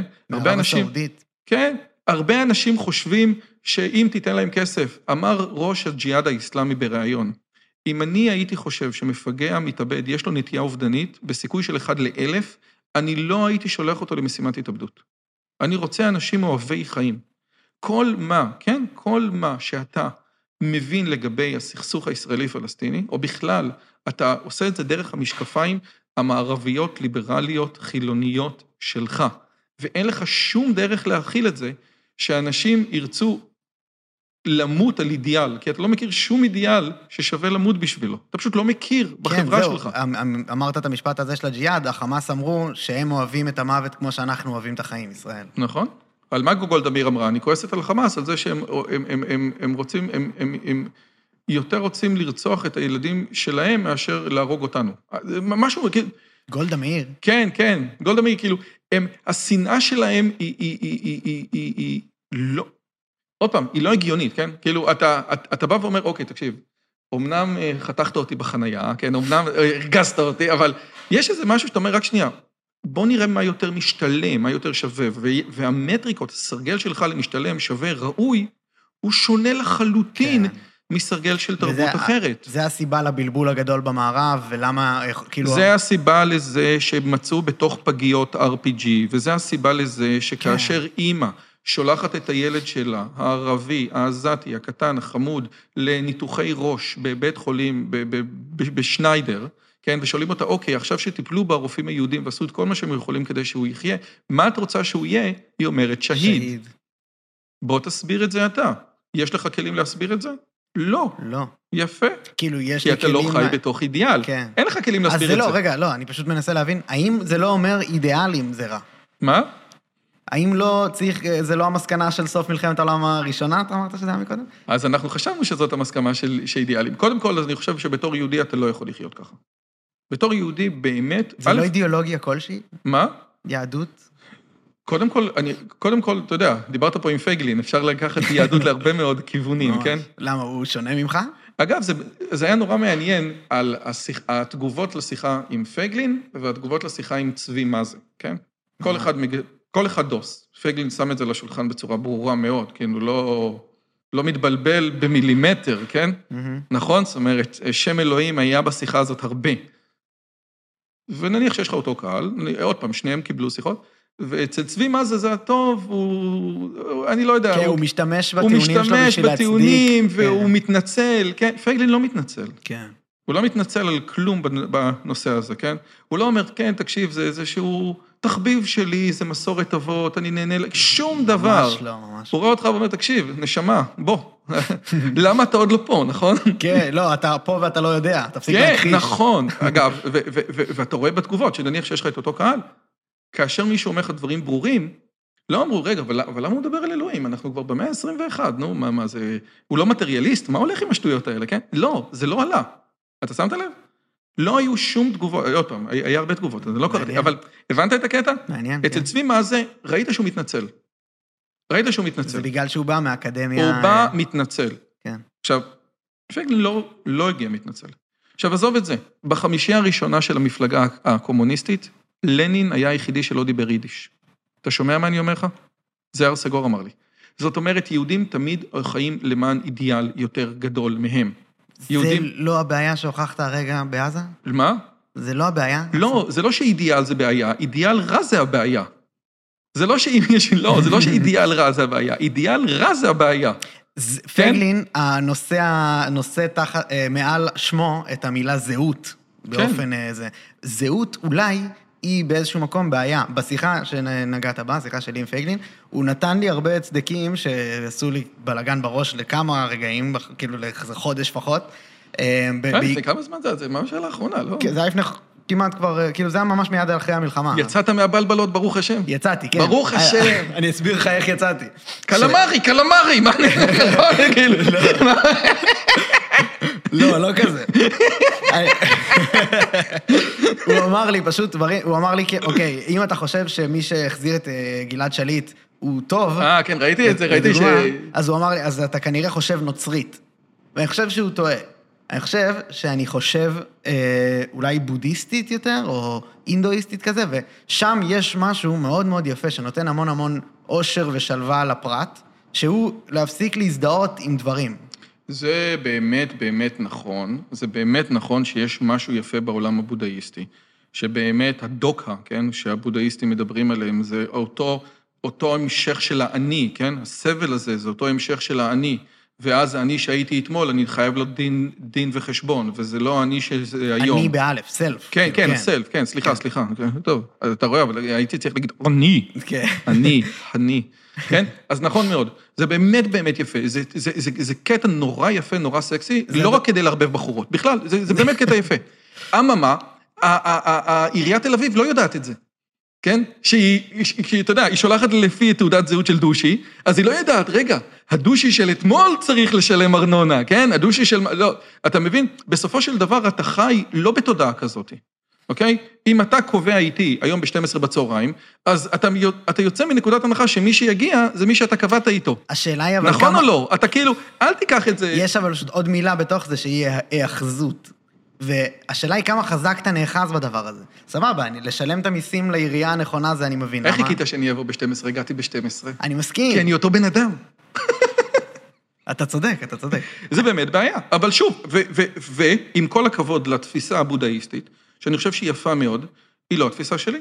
זה באמת נכון שההודים במזרח הביאו את הרעיון הזה, וזה רעיון חשוב מאוד, והרעיון הזה הוא חלק מסל הרעיונות המדהים של האנושות, והנוצרים הביאו רעיון אחר, שהוא גם רעיון חשוב מאוד, והיהודים הביאו רעיון אחר, וכל אחד שם את, כאילו, זה, זה, זה אמור להיות. ה, ה, ה ה- השוק של הרעיונות, ככה זה היה אמור להיות, כל אחד מביא את הרעיון שלו, מה הסחורה שלך? אני לא רוצה שתביא לי סחורה של הודים, כי אתה לא הודי. אתה יכול להסתכל על הסחורה ההודית, אתה יכול לקבל מהסחורה ההודית, אתה יכול ללמוד מהסחורה ההודית, אתה יכול להתחבר בנקודות מסוימות לסחורה ההודית, כמו שאתה מתחבר לתרבות הנוצרית. ובוודאי שפייגלין צודק בנקודות מסוימות. ברור, ברור. זאת אומרת, אגב, זה לא תרבות נוצרית, זה תרבות מערבית, או כמו שכבר אמרו חז"ל, האדם זה 10% גנטיקה ו-90% הסרט האחרון שהוא ראה, כן? אז, אז, אז, והסרט האחרון שראית, עניינו הוא תרבות מערבית, והתרבות המערבית היא בנויה על יסודות נוצרים. כן, נכון, החלש הוא מושך. הגיבור. החלש הוא הגיבור. יותר מזה, הרי מה הנצרות עשתה? מי שלא תופס את זה, הנצרות בעצם אמרה, המוסר שלי זה המוסר האופטימלי, כן? המוסר שלי זה המוסר הטוב, המוסר של החלש, המוסר של אה, להסתכל על ה... אה, לתת. את הלחי השנייה, כן? כן. הרעיון של השומרוני הטוב. מה זה השומרוני הטוב, כן? מישהו מסכן נמצא בדרך לירושלים, עובר הכהן ולא נותן לו כלום, עובר הלוי ולא נותן לו כלום, עובר השומרוני, ובהקשר של, של תחילת אה, הנצרות, זאת אומרת, כש, כשהסיפור הזה מסופר, השומרוני זה בעצם האויב הלאומי שלך. זה כאילו עובר הפלסטיני ונותן לו משהו. זה, זה בדיוק כמו שעברי לידר אומר בשיר, אולי האויב הוא בעצם חבר, כן? זה זה. נכון. אתה רואה אותו דרך הדברים האלה, נכון? אתה רואה אותו דרך... תראה את המ- עצמך ב... אה, כן, בבן אתה לא השני. רואה את זה כמו שטולקין רואה, נכון? טולקין רואה את החבר'ה של אה, סאורון, אין פנים, נגמר, האויב הוא לא חבר. כן. נכון, אין איזה מישהו, אתה יודע, פתאום אתה רואה מישהו מהלוחמים של סאורון כותב שירים, וזה מעלה, כלום, נכון? עושים ריקוד אה, פלאש מוב, שום דבר. הם בלי פנים. ואומר עברי לידר, האויב הוא לא חבר. אגב, בדיוק על הנקודה הזאת אמר, טוב, זה, זה, אני לא הייתי כותב היום את זה. כן. כן? אז זאת הנקודה. והנצרות עושה משהו שהוא... הנצרות עושה לעצמה חיים קלים. אני אגיד את זה כי זה באמת משמעותי, וכולנו חיים מתוך העולמות האלה, וכולנו חיים על דיסני. כאילו, כמות הגירושין שיש בכל העולם המערבי בגלל דיסני, אי אפשר, אי אפשר לספור אותה. המודל זוגיות של דיסני הוא מודל הרסני. ואני אגיד את זה במשפט, הסרט מסתיים כשהם מתחתנים. זה כן. הפיק. זה הפיק. הסרט מסתיים כשהם מתחתנים. וזה מודל שכל מי שהיה בזוגיות ארוכה מבין שהוא איום ונורא. הוא פשוט איום ונורא. כי באמת, את ההתאהבות הזאת, את הדופמין ואת האוקסיטוצין, הם נעלמים אחרי שלוש שנים, כן? החומרים האלה נעלמים. ברור. ואז מה יש? ואני מציע לך מודל אחר, שהוא פחות סקסי, והוא פחות מתאים לאינסטגרם, אבל הוא יעבוד לך. ש... ויקח יצחק את רבקה ויהביה. קודם לקח, אחרי זה אהב. למה אתה אוהב את הילד שלך? כי אתה משקיע בו, לא משנה מה. תדע, ככה זה עובד. אני, הייתה תקופה, באמת, היום כבר לא מזמינים אותי לחתונות, כי כבר, זה חתונות של הילדים. שעם הצ'ק הייתי תמיד מצטט ציטוט של רב חיים שמילביץ, שאמר ככה, אני כל כך כתבתי את זה הרבה, שאני כבר זוכר. טעות טועה העולם שאנחנו מיטיבים למי שאנחנו אוהבים, אלא מתוך שאנחנו מיטיבים עם מישהו, אנחנו הופכים לא כאוהבים. תדע. בהתחייבות עצמה יש את ה... בזה שאתה אתה קודם כל תעשה למישהו טוב, מזה, מזה נולדה, מזה תיוולד האהבה. כן. אנחנו מבלבלים בין אהבה והתאהבות, למה? כי אנחנו בדיסני. אז בעצם הנצרות עושה לעצמה משהו כזה, היא אומרת, אוקיי, יש את המוסר הפרטי, ובמוסר הפרטי תוריד את הראש. מישהו חטף אותך בכביש, לא נורא. מישהו חתך אותך בכביש, לא נורא. מישהו התנהג אליך לא יפה, תמחל, יאללה, מספיק. מה זה האגו הזה, כן? זה יפה, וזה באמת משחרר. כי באמת אנשים שיש להם... זה רע. אבל מה קורה עם, עם מדינה? מדינה יכולה להתנהג ככה? מדינה יכולה לוותר אם מישהו רוצה לפלוש אליה? מה קורה עם מקורות המים? מדינה לא יכולה. אז הנצרות אמרה, תקשיבו, המדינה תעשה מה שהיא רוצה. המוסר זה רק, זה רק האדם הפרטי. לכן המדינה עשתה את האינקוויזיציה, נכון? כי היא יכולה לעשות מה בראש שלה. כן. את אשר לקיסר תנו לקיסר, את אשר לאלוהים תנו לאלוהים. זה שני דברים שונים לגמרי. מסכים. קיסר יעשה מה בראש שלו. והיהדות משחקת במגרש הרבה יותר קשה. אתה תהיה מוסרי גם במדינה. זה הטריק. האם אתה יכול לבנות מדינה, חברה, שהיא תהיה מצד אחד מוסרית, אבל מצד שני תהיה חברה בין החברות של האומות. כאשר ברור לגמרי שהחברה לא יכולה, או המדינה לא יכולה להשתמש באותן מטריקות של מוסר, כאשר היא... כאשר זה בן אדם פרטי. מדינה לא יכולה לוותר. למדינה יש דבר כזה שנקרא כבוד לאומי. אנחנו לא מבינים מה זה כבוד לאומי, כי נכון, תתבגר, מה זה השטויות האלה? תתבגר, מה זה הקטע? מה, מה הוא העליב אותך? מה, אתה בגן? ברמה הפרטית אתה צודק מאה. ברמה של המדינה זה מג'ורי. זה מג'ורי. ככה התנהגת אליי, אני אכנס בך.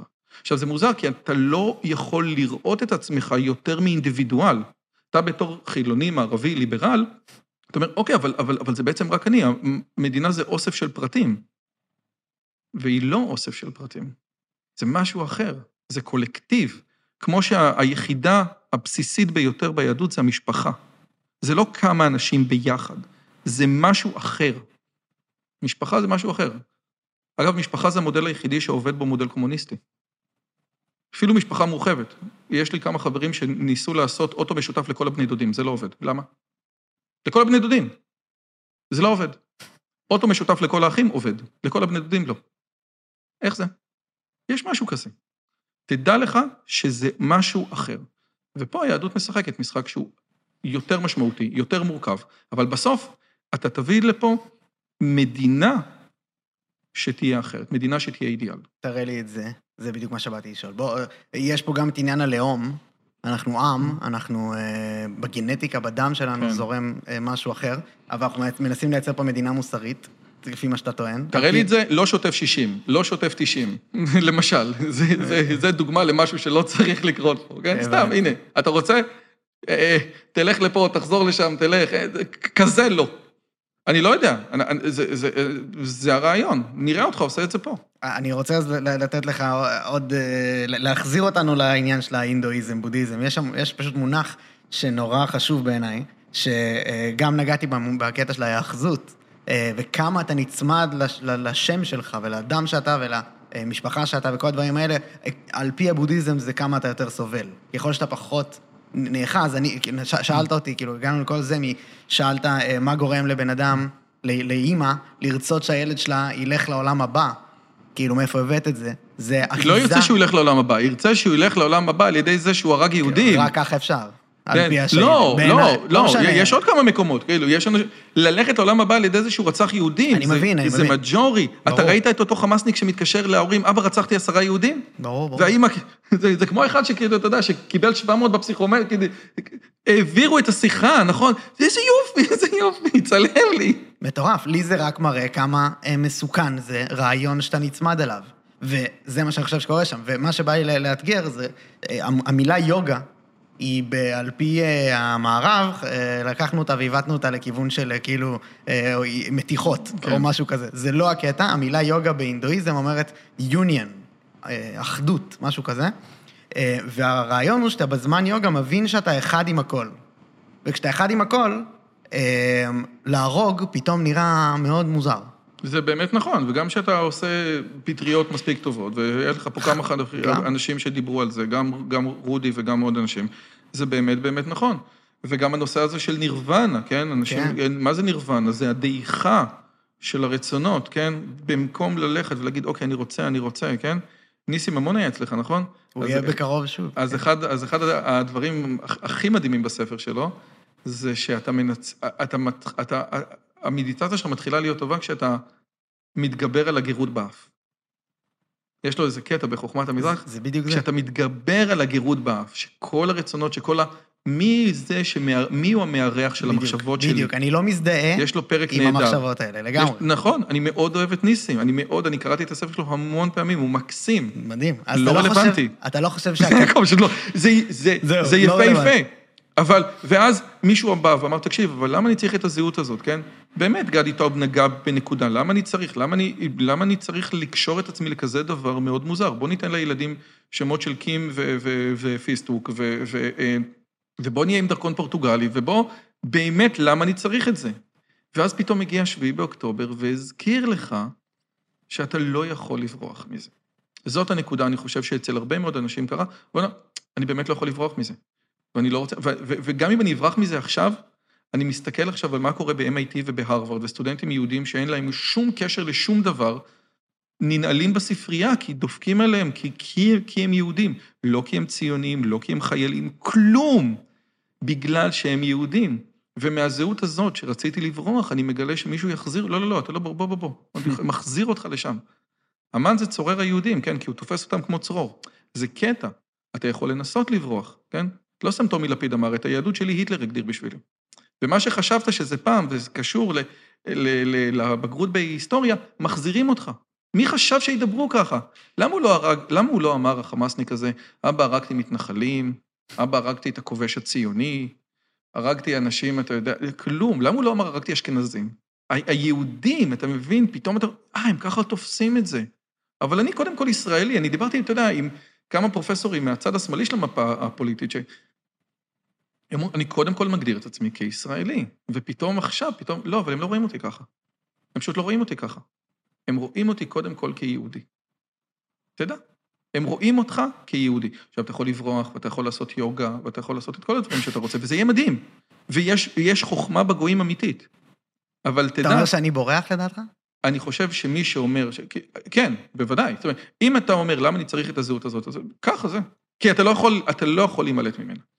אתה לא יכול, אתה יכול לנסות, לא תימלט ממנה. עכשיו, עכשיו השאלה, כשאתה לא יכול להימלט ממנה, מה אתה רוצה לעשות? אגב, לא רק פה, גם בקיימברידג', גם בהרווארד, גם בפן, גם ב-MIT. גם במקומות האלה שהיית אומר, אין מצב שהדבר הזה חוזר. אין מצב, אתה יודע, אנשים אומרים, איך זה יכול להיות? איך זה יכול להיות שנשיאת הרווארד אומרת, תראה, זה תלוי בהקשר, אם אתה... אם הוא רק אמר לרצוח יהודי... אגב, זו אותה אוניברסיטה שכאשר אמרו לבן אדם, שאמרו להם לפני כמה חודשים, אם אתה תגיד למישהי שמנה, זה hate speech, זה, זה, זה מחולל, את- כאילו, זה, זה, זה violate את הקודים שלנו. כן. אני לא מדבר על ה-N-word, שזה בוודאי אסור להגיד. אני לא מדבר על אם אתה אומר למישהו היא, שהוא אומר לך שהוא she, למרות שיש לו זקן ושפם, זה כאילו, על זה אנחנו מדברים. זה לא שכל אחד יכול להגיד מה שהוא רוצה. לורנס סאמרס, שהיה נשיא של אה, הרווארד בשנת 2005, והיה שר האוצר של אה, ממשלה, אני, אני כבר לא זוכר, פעם שאלו אותו, למה אין הרבה נשים במקצועות המדעים? אז הוא אמר, יש כמה סיבות, ולפי דעתי, אחת מהן קשורה אולי לפער ב aptitude, יכולת, שזה אגב ה-A של ה-SAT, של הפסיכומטרי. כאילו, של היכולת. על המשפט הזה שהוא אמר ו- אה. ו- ועשה ככה ו- אה, ו- וריפד אותו מכל הכיוונים, הוא היה צריך להתפטר. על זה שהוא אמר שאולי לנשים יש פער ב aptitude במקצועות הס... על זה הוא היה צריך להתפטר. ועכשיו... לא. ועכשיו, או, לא, תראה, זה, אם, תראה, אם אתה רק אומר רצח יהודים, אבל אם אתה, אז נראה לי שזה בסדר, מה אני אגיד לך, כן? אגב, קלודין גיי, כל החיים האקדמיים שלה, הטובים או הלא טובים, מתעסקת בשטויות האלה, כאילו בכל הזה של איך בדיוק המילים נתפסות וכמה אנחנו בתור שחורים מדוכאים וכו' וכו' וכו'.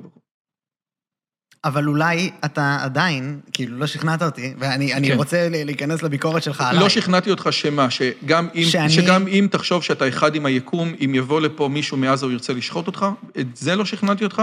מה לא שכנעת אותי? לא שכנעת אותי שאותו סכנה של הבן אדם מעזה נמצאת ברחובות בקיימברידג' ובלונדון. אה, אני, לא- אני לא אמרתי את זה. אוקיי. אני לא, אני, אני לא...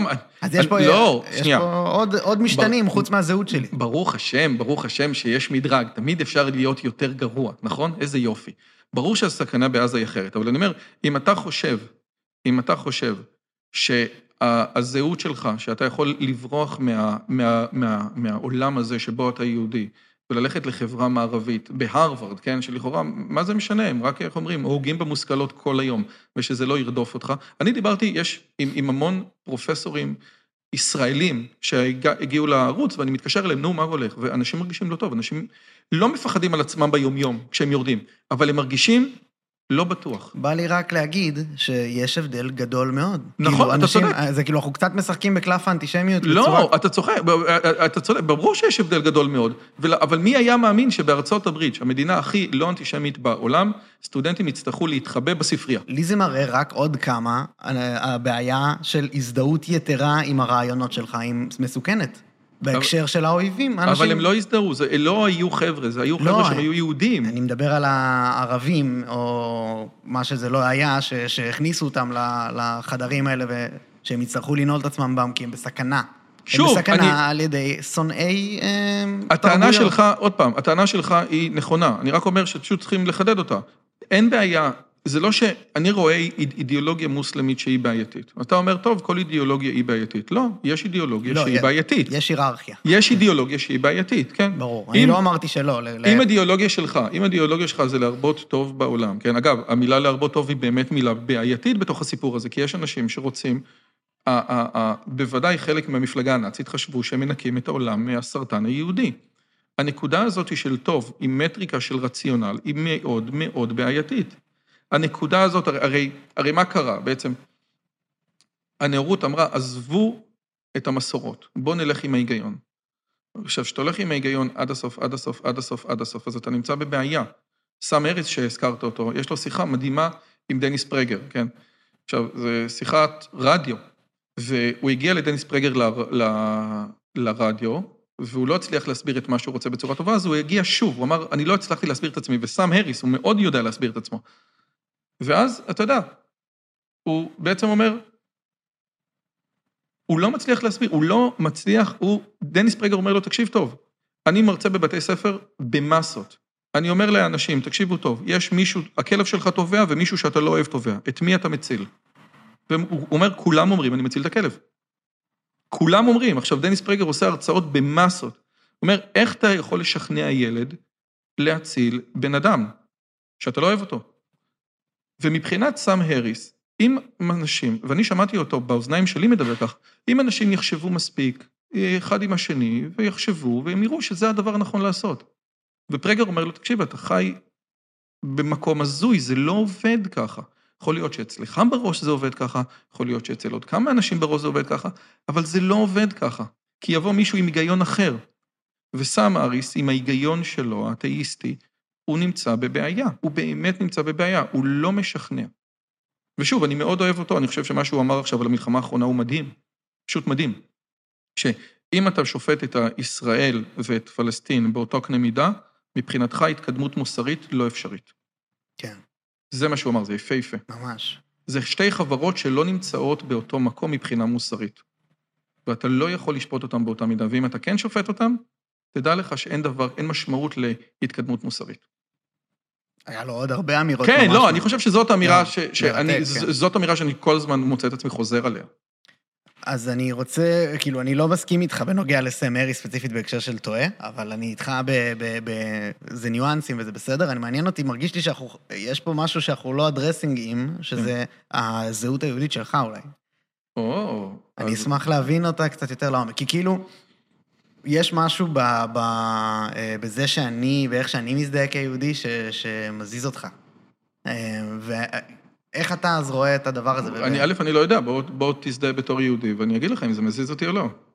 מה זאת אומרת? החוסר. אמרת, יש משהו שבזהות היהודית שלי שמזיז אותך, נכון? כן. אז בוא, בוא תגיד, אני, אני, אני, אתה, אתה לא שמת את הזהות היהודית שלך על השולחן, תשים אותה, ואז נראה. אוקיי. שים אותה.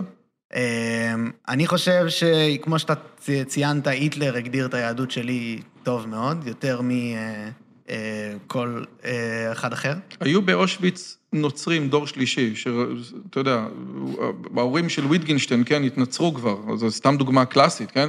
אנשים באושוויץ היו לא מעט נוצרים באושוויץ שפשוט לקחו אותם שלוש דורות אחורה, ובשביל האס.אס ארבע דורות אחורה. זה? כן.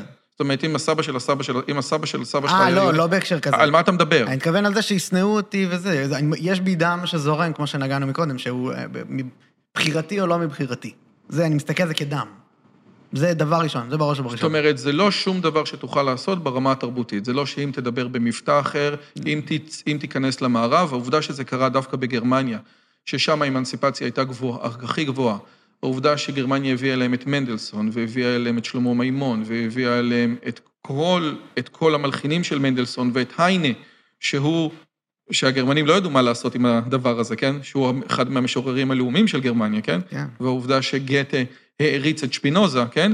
לא באמת עוזר. זאת אומרת, אני מבין שחלק גדול מאוד מנכסים התרבותיים של גרמניה יהודים הביאו, וזה לא משנה. אני, שרי, יש לך פה משהו במהות שאני מתנגד אליו. מה? אני לא יודע, זה מה שהגרמנים אמרו, נכון? אה, אוקיי, חשבתי נכון? שלך אצלי. לא, לא, לא, נכון? אוקיי. זה, זה הכיוון, כן, כן? זה לא שאתה הולך עם כיפה, זה לא שאתה שומר שבת, זה כלום. הבנתי, כן, לגמרי. זה משהו שאי אפשר לבוא ולדעת. אפילו אין לך את אותם שמות. כן. אגב, מה זה מרדכי ואסתר? זה שמות פרסיים. אתה יודע, הדוסים תמיד מציירים במגילת אסתר את מרדכי כצדיק, חרטה ברטה. הוא היה אינדיסטינגווישבל לכולם, הם היו באסימילציה מוחלטת. תרבותית. אישטר, נו, זה, איש, זה אותו, זה הם. כן. ואז אמרו, רק רגע, לא, לא, לא, זה משהו, זה נראה אותו דבר, אבל זה לא אותו דבר בדיוק. משהו ש... לא יודע למה. טריף אותו. הייתה, אתה יודע, מרדכי ואסתר זה השמות הכי פרסיים שיש. אין שם מרדכי לפני מגילת אסתר. ולמרות זאת, זה לא, זה עדיין, הם, הם, הם, הם, הם, גם אי אפשר היה לחזור בתשובה על זה, אתה מבין? כלום. פשוט תהרוג את כולם וזהו. זה מה שקורה בפורים. אגב, מה שמעניין זה שבחנוכה קורה משהו הפוך. לא היה להם בעיה עם, ה, עם האל שלך ועם המקדש, פשוט אמר, אבל גם בואו, אתה יודע, נעשה קומביה, שכולנו נעבוד ביחד, כן? כאילו, אני מקבל את האלים שלך, בוא תקבל את האלים שלי, מה הבעיה? כן? ותשים לב איך, ש, איך שהיהודים מגיבים בשתי הסיטואציות, הם מגיבים הפוך ממה שהם היו אמורים להגיב. אף אחד לא רוצה להרוג את היהודים כיהודים. זה לא שהדם היהודי מפריע ליוונים, אומרים, די, בוא תהיה יותר פלורליסט. ועל זה, ועל זה המכבים יוצאים למלחמת חורמה. כן. אצל, במגילת אסתר, לא מעניין מה תעשה. זה לא חשוב, אני רוצה להרוג אותך כי אתה יהודי, לא משנה, גם אם אתה נראה בדיוק, לא משנה. אגב, הם, הם כנראה גם לא אכלו כשר, או כן, כאילו עשו מה שהם רוצים שם. ואז מה אתה עושה? מה היהודים עושים? מתפללים. זה קטע מוזר. היית מצפה שזה יהיה הפוך, נכון? כשרוצים להרוג אותך, תילחם. כשרוצים להעביר אותך על, על אה, דתך, דבר עם אלוהים, כן? כאילו זה, זה אמור להיות במגרש שלו, אבל היהודים מתנהגים הפוך לגמרי. זה קטע, נכון. נכון? כן. לא חשבנו על זה אף פעם. לא, וזה מעניין, זה, זה מזכיר את היום. וזה קורה בדיוק, עכשיו, למה זה קורה? כי העם היהודי ימשיך להתקיים. ואנחנו מאמינים שזאת הבטחה. תקרא לזה שר ההיסטוריה, תקרא לזה אלוהים, איך שלא תרצה. אני, אנחנו מאמינים שהוא ימשיך להתקיים. וכאשר רוצים להרוג אותו, אז אתה פשוט מזכיר לאלוהים, "אה, יש חוזה, נשמה. אבל איך הוא יתקיים, ואיזה אידיאלים הוא יציג לעולם, זה האחריות שלך. איך לחיות, זה אתה. זה בתוך המגרש שלך. ועל זה אתה צריך להילחם. שזה... אתה צריך, זה חנוכה. זה על איך לחיות, זה לא האם תחיה. על איך לחיות, אתה צריך להילחם. זה ממש מזכיר את מה שפייגלין באמת אמר פה, שבעצם הזהות היהודית שלי, הוא אמר, היא... אה, אה, הוא אמר, רגע, שנייה. הוא אמר עליי. אה, אוקיי, זה נכון, זה תמיד מורכב ככה. כן. אז הוא אמר עליי שהזהות היהודית שלי היא ש... כאילו, ושל כולנו, היא פשוט איתי או בלעדיי, אני צאצא של אה, אברהם, יצחק ויעקב, ואני מעיד על קיום הברית של העם היהודי עם אלוהים, ולנצח אני עומד להירדף בגלל זה, ואני עומד מצד שני להיות אה, אה, מוערץ על ידי הרבה עמים אחרים, אבל לנצח אני אהיה שונה, ואני מעיד על קיום אלוהים בעולם, בעצם, כאילו זה מה שהוא אמר. והכי מרגיז, גם כשאתה לא מאמין בו, זה מה שאתה מעיד. זה, זה לא, הכי מרגיז. אני לא מאמין. זה הכי מרגיז, אוקיי? למה יהודים הולכים לתפילה ביום, ביום כיפור? למה יהודים הולכים, אתה יודע, הולכים לשמוע שופר ביום כיפור? אז אומר לך, בגדול התשובה החילונית זה, האלוהים שאני לא מאמין בו אומר לי ללכת לבית כנסת. נכון? זה קטע כזה. הסוגיה לגבי אלוהים היא סוגיה, יש, יש, יש בדיחה שאני מאוד אוהב, ששני יהודים, אה, שני תלמידי חכמים מתווכחים כל הלילה, יש אלוהים, אין אלוהים, יש אלוהים, אין אלוהים, וכל אחד מביא הוכחות. הקיצר, ארבע בבוקר מגיעים למסקנה, אין אלוהים. אז אחד אומר לשני, אתה מגיע לוותיקין, לתפילת שחרית? אומר לו, אבל עכשיו אמרנו שאין אלוהים. הוא אומר, מה זה משנה, יהודי מניח תפילין בבוקר. הסוגיה הזאת של מה אתה מאמין. כן, משחקת תפקיד פחות חשוב ממה אתה עושה. נכון. אגב, זה עוד משהו משמעותי, שאני חושב שהוא גם קשור לעולם הזוגי.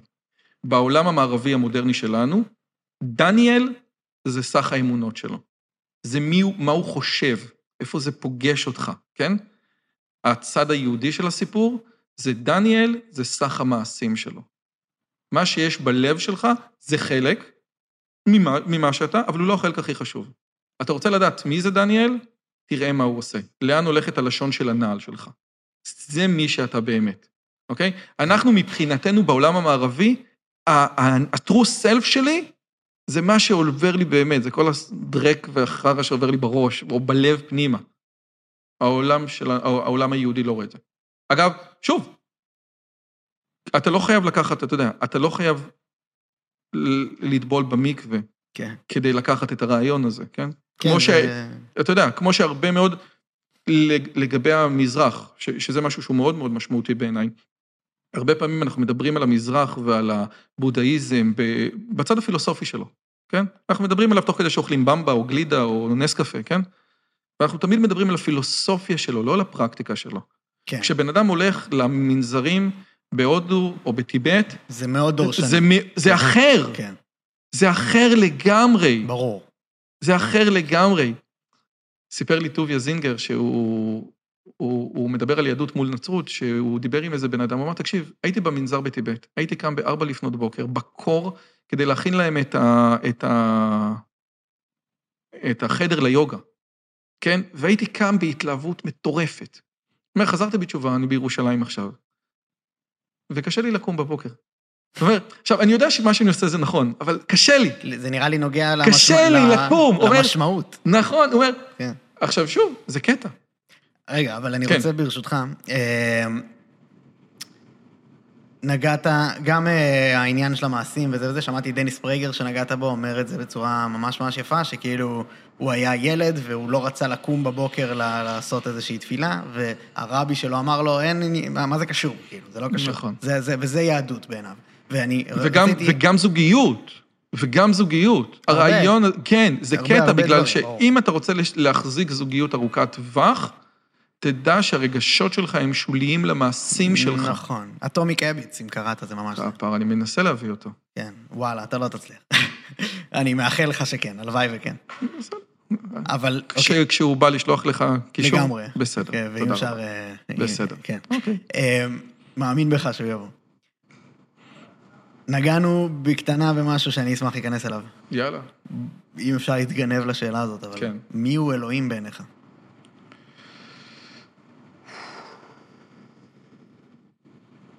קודם כל, זאת שאלה שאני, ככל שהזמן עובר, מקבל יותר ויותר ממנה בתגובות ביוטיוב. אה, אני מקדיש לזה הרבה זמן לשאלה הזאת. הרבה זמן, אני מלמד מורה נבוכים, שזה טקסט, אחד הטקסטים המכוננים של היהדות, כבר שלוש שנים. יש לי 114 שיעורים או 115 שיעורים ברמב"ם על המורה נבוכים, ואנחנו מתעסקים בסוגיה הזאת. התשובה הקצרה היא זה שאני לא באמת סגור על זה, אוקיי? אני לא באמת סגור על זה. תשובה יותר עמוקה היא, ואני חושב שהיא יותר נכונה, ואני מוצא את עצמי אומר אותה יותר ויותר פעמים, זה האלוהים שאני לא, שאתה לא מאמין בו, גם אני לא מאמין בו. זאת אומרת, קח את המודל שלך של אלוהים, שאתה לא מאמין בו, אני גם לא מאמין בו, ואני מסכים, איש כן. איש עם זקן האיש בשמיים. האיש עם זקן ש, שמסדר לך חניה בתל אביב, בסופו של דבר, כן? זאת אומרת. זה המודל הזה זה מודל שלא קיים בעיניי. יותר מזה, אני חושב שאלוהים, להגיד, להגיד אלוהים קיים, זה משפט שקרי. אלוהים לא קיים. וגם להגיד אלוהים לא קיים זה משפט שקרי, כן? עכשיו, כדי שלא להסתבך יותר מדי, כדי שלא להסתבך עם מילים ועם טרמינולוגיה, שאני רק מערבב אותך, אוקיי? אבל, אבל יותר מזה, יותר, יותר מפחיד אותי מזה שאני מערבב אותך, זה שאני מערבב את עצמי, כן? זה הפחד הגדול. כי באמת עם מילים אתה יכול, אתה יודע, זה יכול להישמע נורא טוב, אבל השאלה מה עומד מאחורי הסיפור הזה, כן? אז אני אגיד כמה דברים. הדיון הזה קצת דומה, אבל הוא לא באמת דומה. אני חושב שיש לך דוגמה עם אה, רודי, שאתה מנסה, שאתה מנסה לשאול אותו על הפטריה. כן. ואז הוא אומר, זה כמו, ש, שכמו שילד קטן יגיד לך מה זה אורגזמה, ותגיד לו זה רכבת הרים. מה, זה עושה כאב ראש? כאילו, נכון? צריכים לעמוד בתור? זה מוזר. זה קצת כמו רכבת הרים, אבל זה גם לא כמו רכבת הרים, ואם לא, ואם לא היית, שף, לא היית שם אף פעם, אז אתה לא תבין, אבל אם היית שם, אז כן תבין שזה רכבת הרים, כן? זאת אומרת, הנקודה הזאת היא של, יש איזו דוגמה שהיא לא באמת, אבל היא, היא קצת קרובה, כמו להגיד שאורגזמה זה רכבת הרים, כן? או כמו שבן אדם אומר, אני לא יודע, לקחתי פטריה והרגשתי אחד עם היקום, והאיווה שמע אותי, וזה כמו בסרט הנפלא פוקהונטס בחלל, מה שקוראים לו אבטר, כן?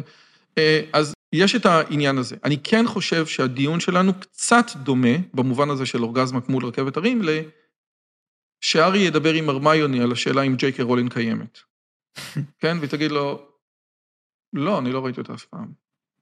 היא לא קיימת. לא, אני לא יודע, אני מרגיש שמשהו פה, זה, יש, יש, יש, יש משהו. עכשיו, הוא לא מכיר את ג'יי קיי רולינג, כן? הוא לא מכיר את הביוגרפיה שלה, הוא לא מכיר מה היה לה עם הטרנסים, הוא, הוא לא מכיר כלום. אבל יש לו איזו תחושה של געגוע ל... יש איזה משהו, יש פה איזה משהו כזה, כן? אז מי שאומר, כן, הפונדמנטליסט שאומר שג'יי קיי רולינג לא קיימת בהוגוורטס, הוא צודק. הוא צודק, תכלס, כי היא לא קיימת שם, אבל היא כן קיימת שם. אתה אומר שאתה חי בתוך ספר כמו הארי פוטר?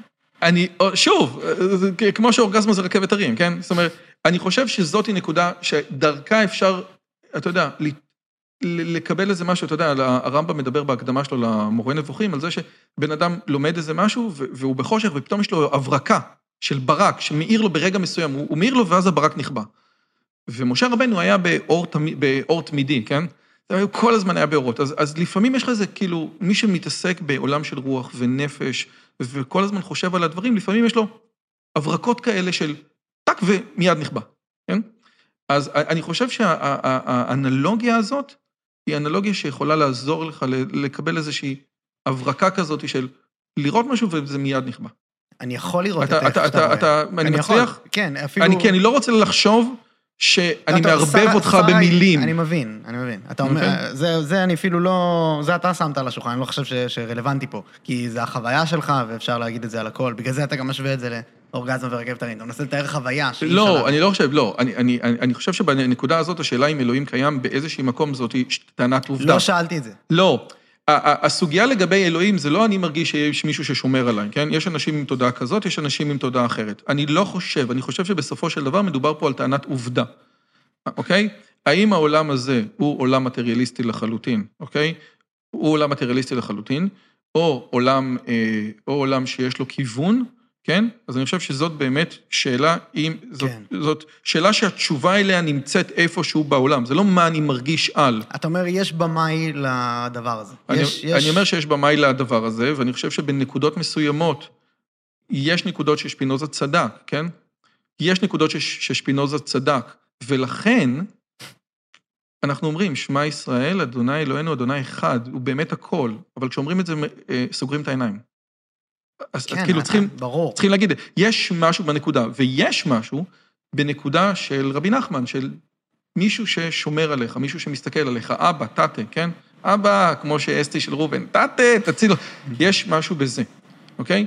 עכשיו, התודעה הזאתי של אני מדבר, אתה צריך להיות באיזושהי תודעה, וזה מה שאומר הרמב"ם, אתה צריך להיות באיזושהי תודעה של דמיון מול שכל. בדמיון אני מדבר עם מישהו, אני מדבר אל מישהו, אחרת אין משמעות לתפילה. למה אני מתפלל? למשוואת הגרביטציה? זה חסר טעם. בדמיון אני מבין, אני מתפלל למשהו, למישהו, כן? אלוהי ישראל זה מישהו, זה לא משהו, אוקיי?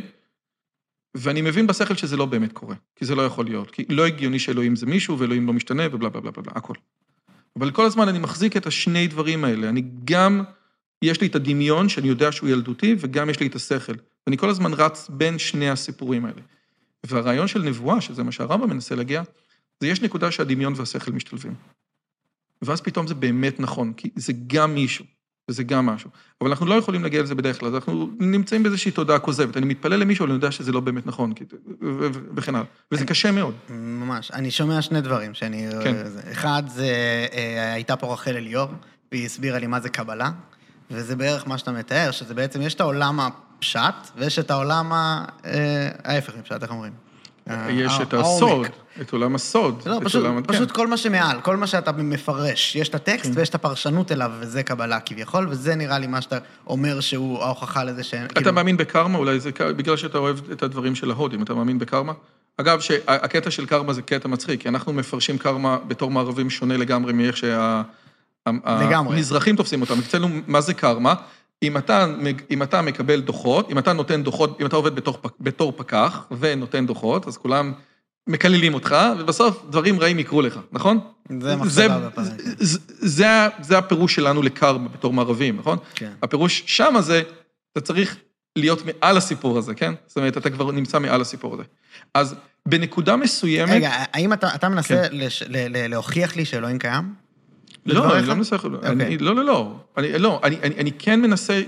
הרעיון של קרמה, כמו שרחל אליאור, אומר שהמציאות עובדת בכמה וכמה כן, רמות. כן, רבדים כאלה, כן. זאת אומרת, ברמה אחת, אם אני נותן כסף למישהו, יש לי פחות כסף בכיס. זה רמה של פשט. הוצאתי כסף מהכיס, נתתי למישהו, יש לי פחות כסף בכיס. פשוט, נגמר. היה 100, יש 50. זהו. ברמה אחרת של המציאות, משהו חוזר אליך. הקוסמוס כאילו... ברמה אחרת של המציאות, אבל גם אה, יש את המשמעות של למה נתת לו את החמישים האלה, וכל הדברים האלה, לגמרי. שזה רק בין בני אדם זה קיים, זה לא קיים מחוץ לתודעה האנושית.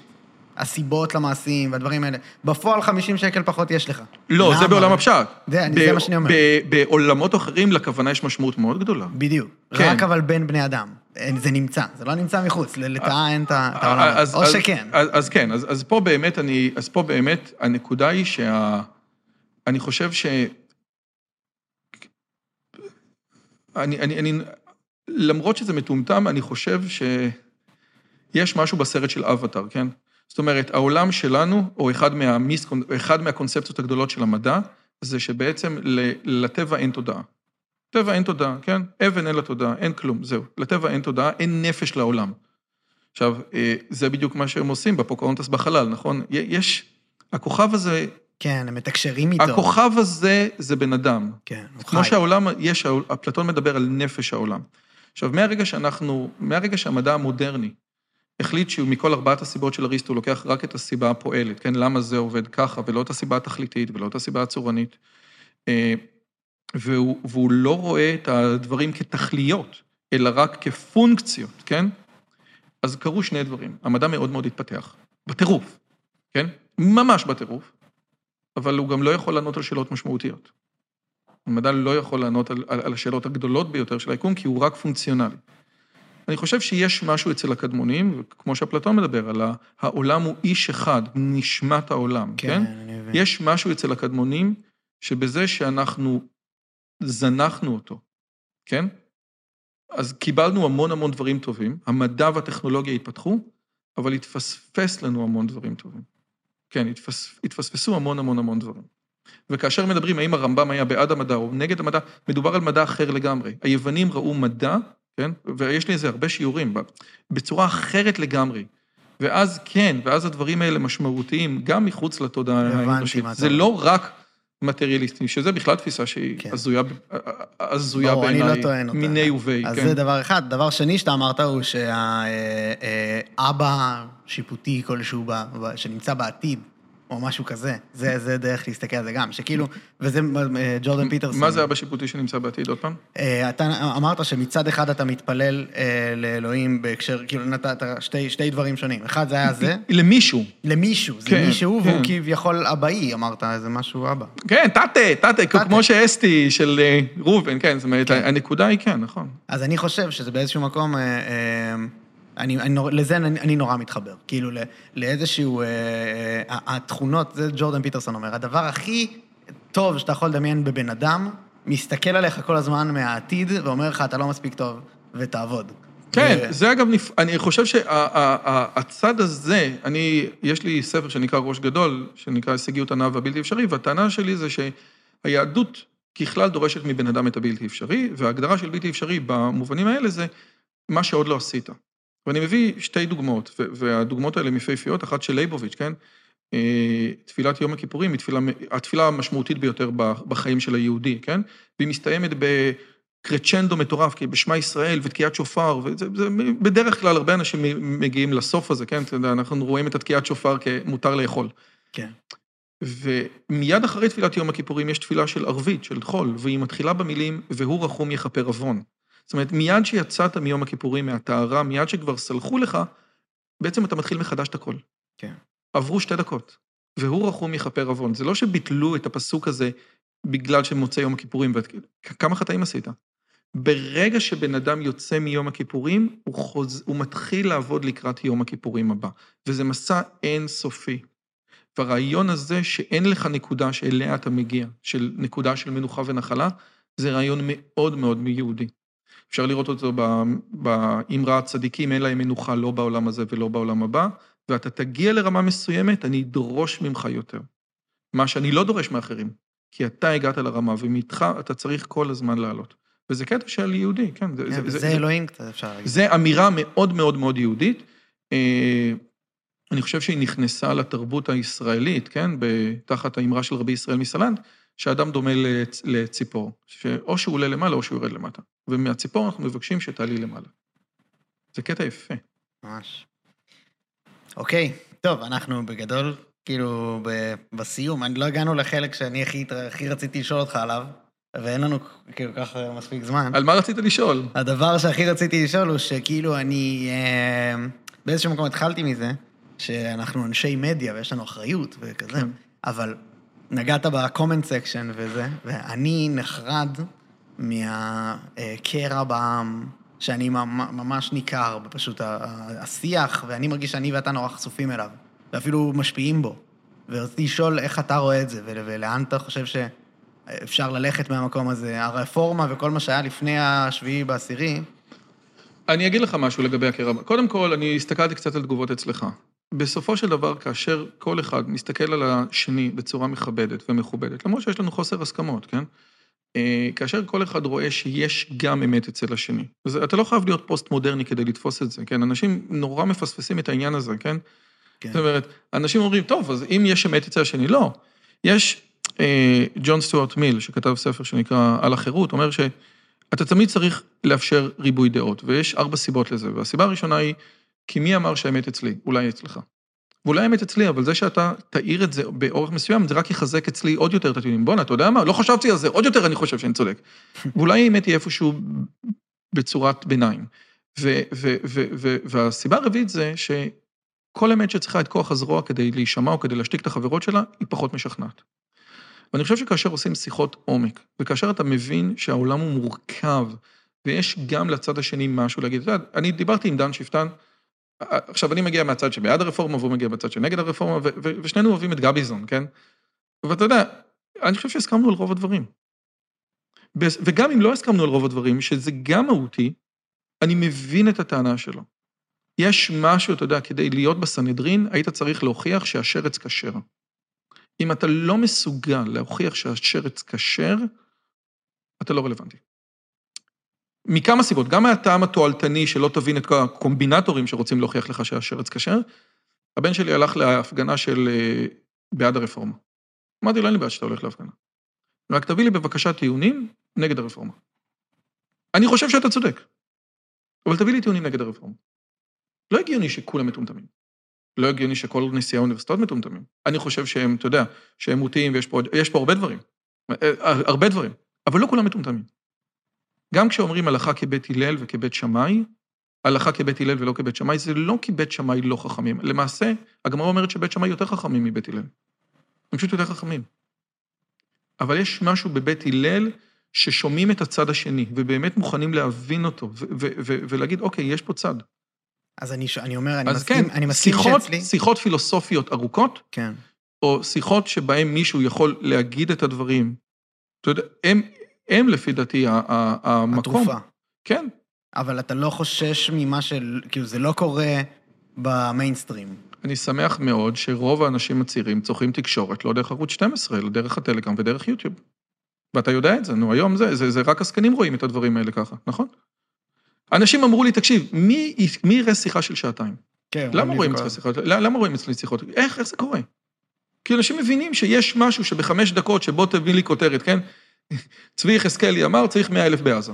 ואז גדעון לוי אמר לו, זה דיון שאני לא מוכן להשתתף בו. אז למה אתה פה? כן. אתה יודע למה אתה פה? כי כולכם יכולים להשתתף בדיון בשביל הכותרות, בשביל הטוויטר, עזוב. טוויטר זה פלטפורמה איומה ונוראה. יוטיוב של שעתיים וחצי, זה פלטפורמה אחרת לגמרי. ולכן, לכן, לכן, אנשים לא צורכים את המדיה הקלאסית והולכים ליוטיוב והולכים, והולכים לטלגרם. מעניין. אבל אני לא דיברתי על מה שאני רציתי להגיד, אז נגיד את זה במשפט, שזה מבחינתי הדבר הכי משמעותי. וזה מה שאני מתעסק ביוטיוב, כן, הרבה. הרעיון הזה, שמעולם בהיסטוריה האנושית לא היה לבן אדם יותר קל ללמוד לבד ולקדם את עצמו כמו היום. וזה דבר שהוא משמעותי. מעולם בהיסטוריה האנושית הפער בין העשיר הגדול ביותר לבן אדם הסטנדרטי לא היה מצומצם כמו שהוא היום. ואתה יכול לגשת לזה בשתי סיבות. אתה יכול להגיד מערכת החינוך תפוקה ולקחת את הפתרון של השמאל, שהוא פתרון מערכתי. תיקון עולם. השמאל הוא באמת רוצה תיקון עולם. בוא נתקן את מערכת החינוך. אני לא שמאלני במהות. לא מאמין שאפשר לתקן מערכת החינוך. אני מאמין שאפשר לתקן את עצמך. יש לך היום את כל האפשרויות פרוסות בפניך באמת. מי שיגיע עד למקום הזה בשיחה, אז קודם כל בזבז, אה, כמה זה? כמה זמן? אלוהים יעזור. כן. אה, יש לך, יש לך יכולת לשמוע חפירות.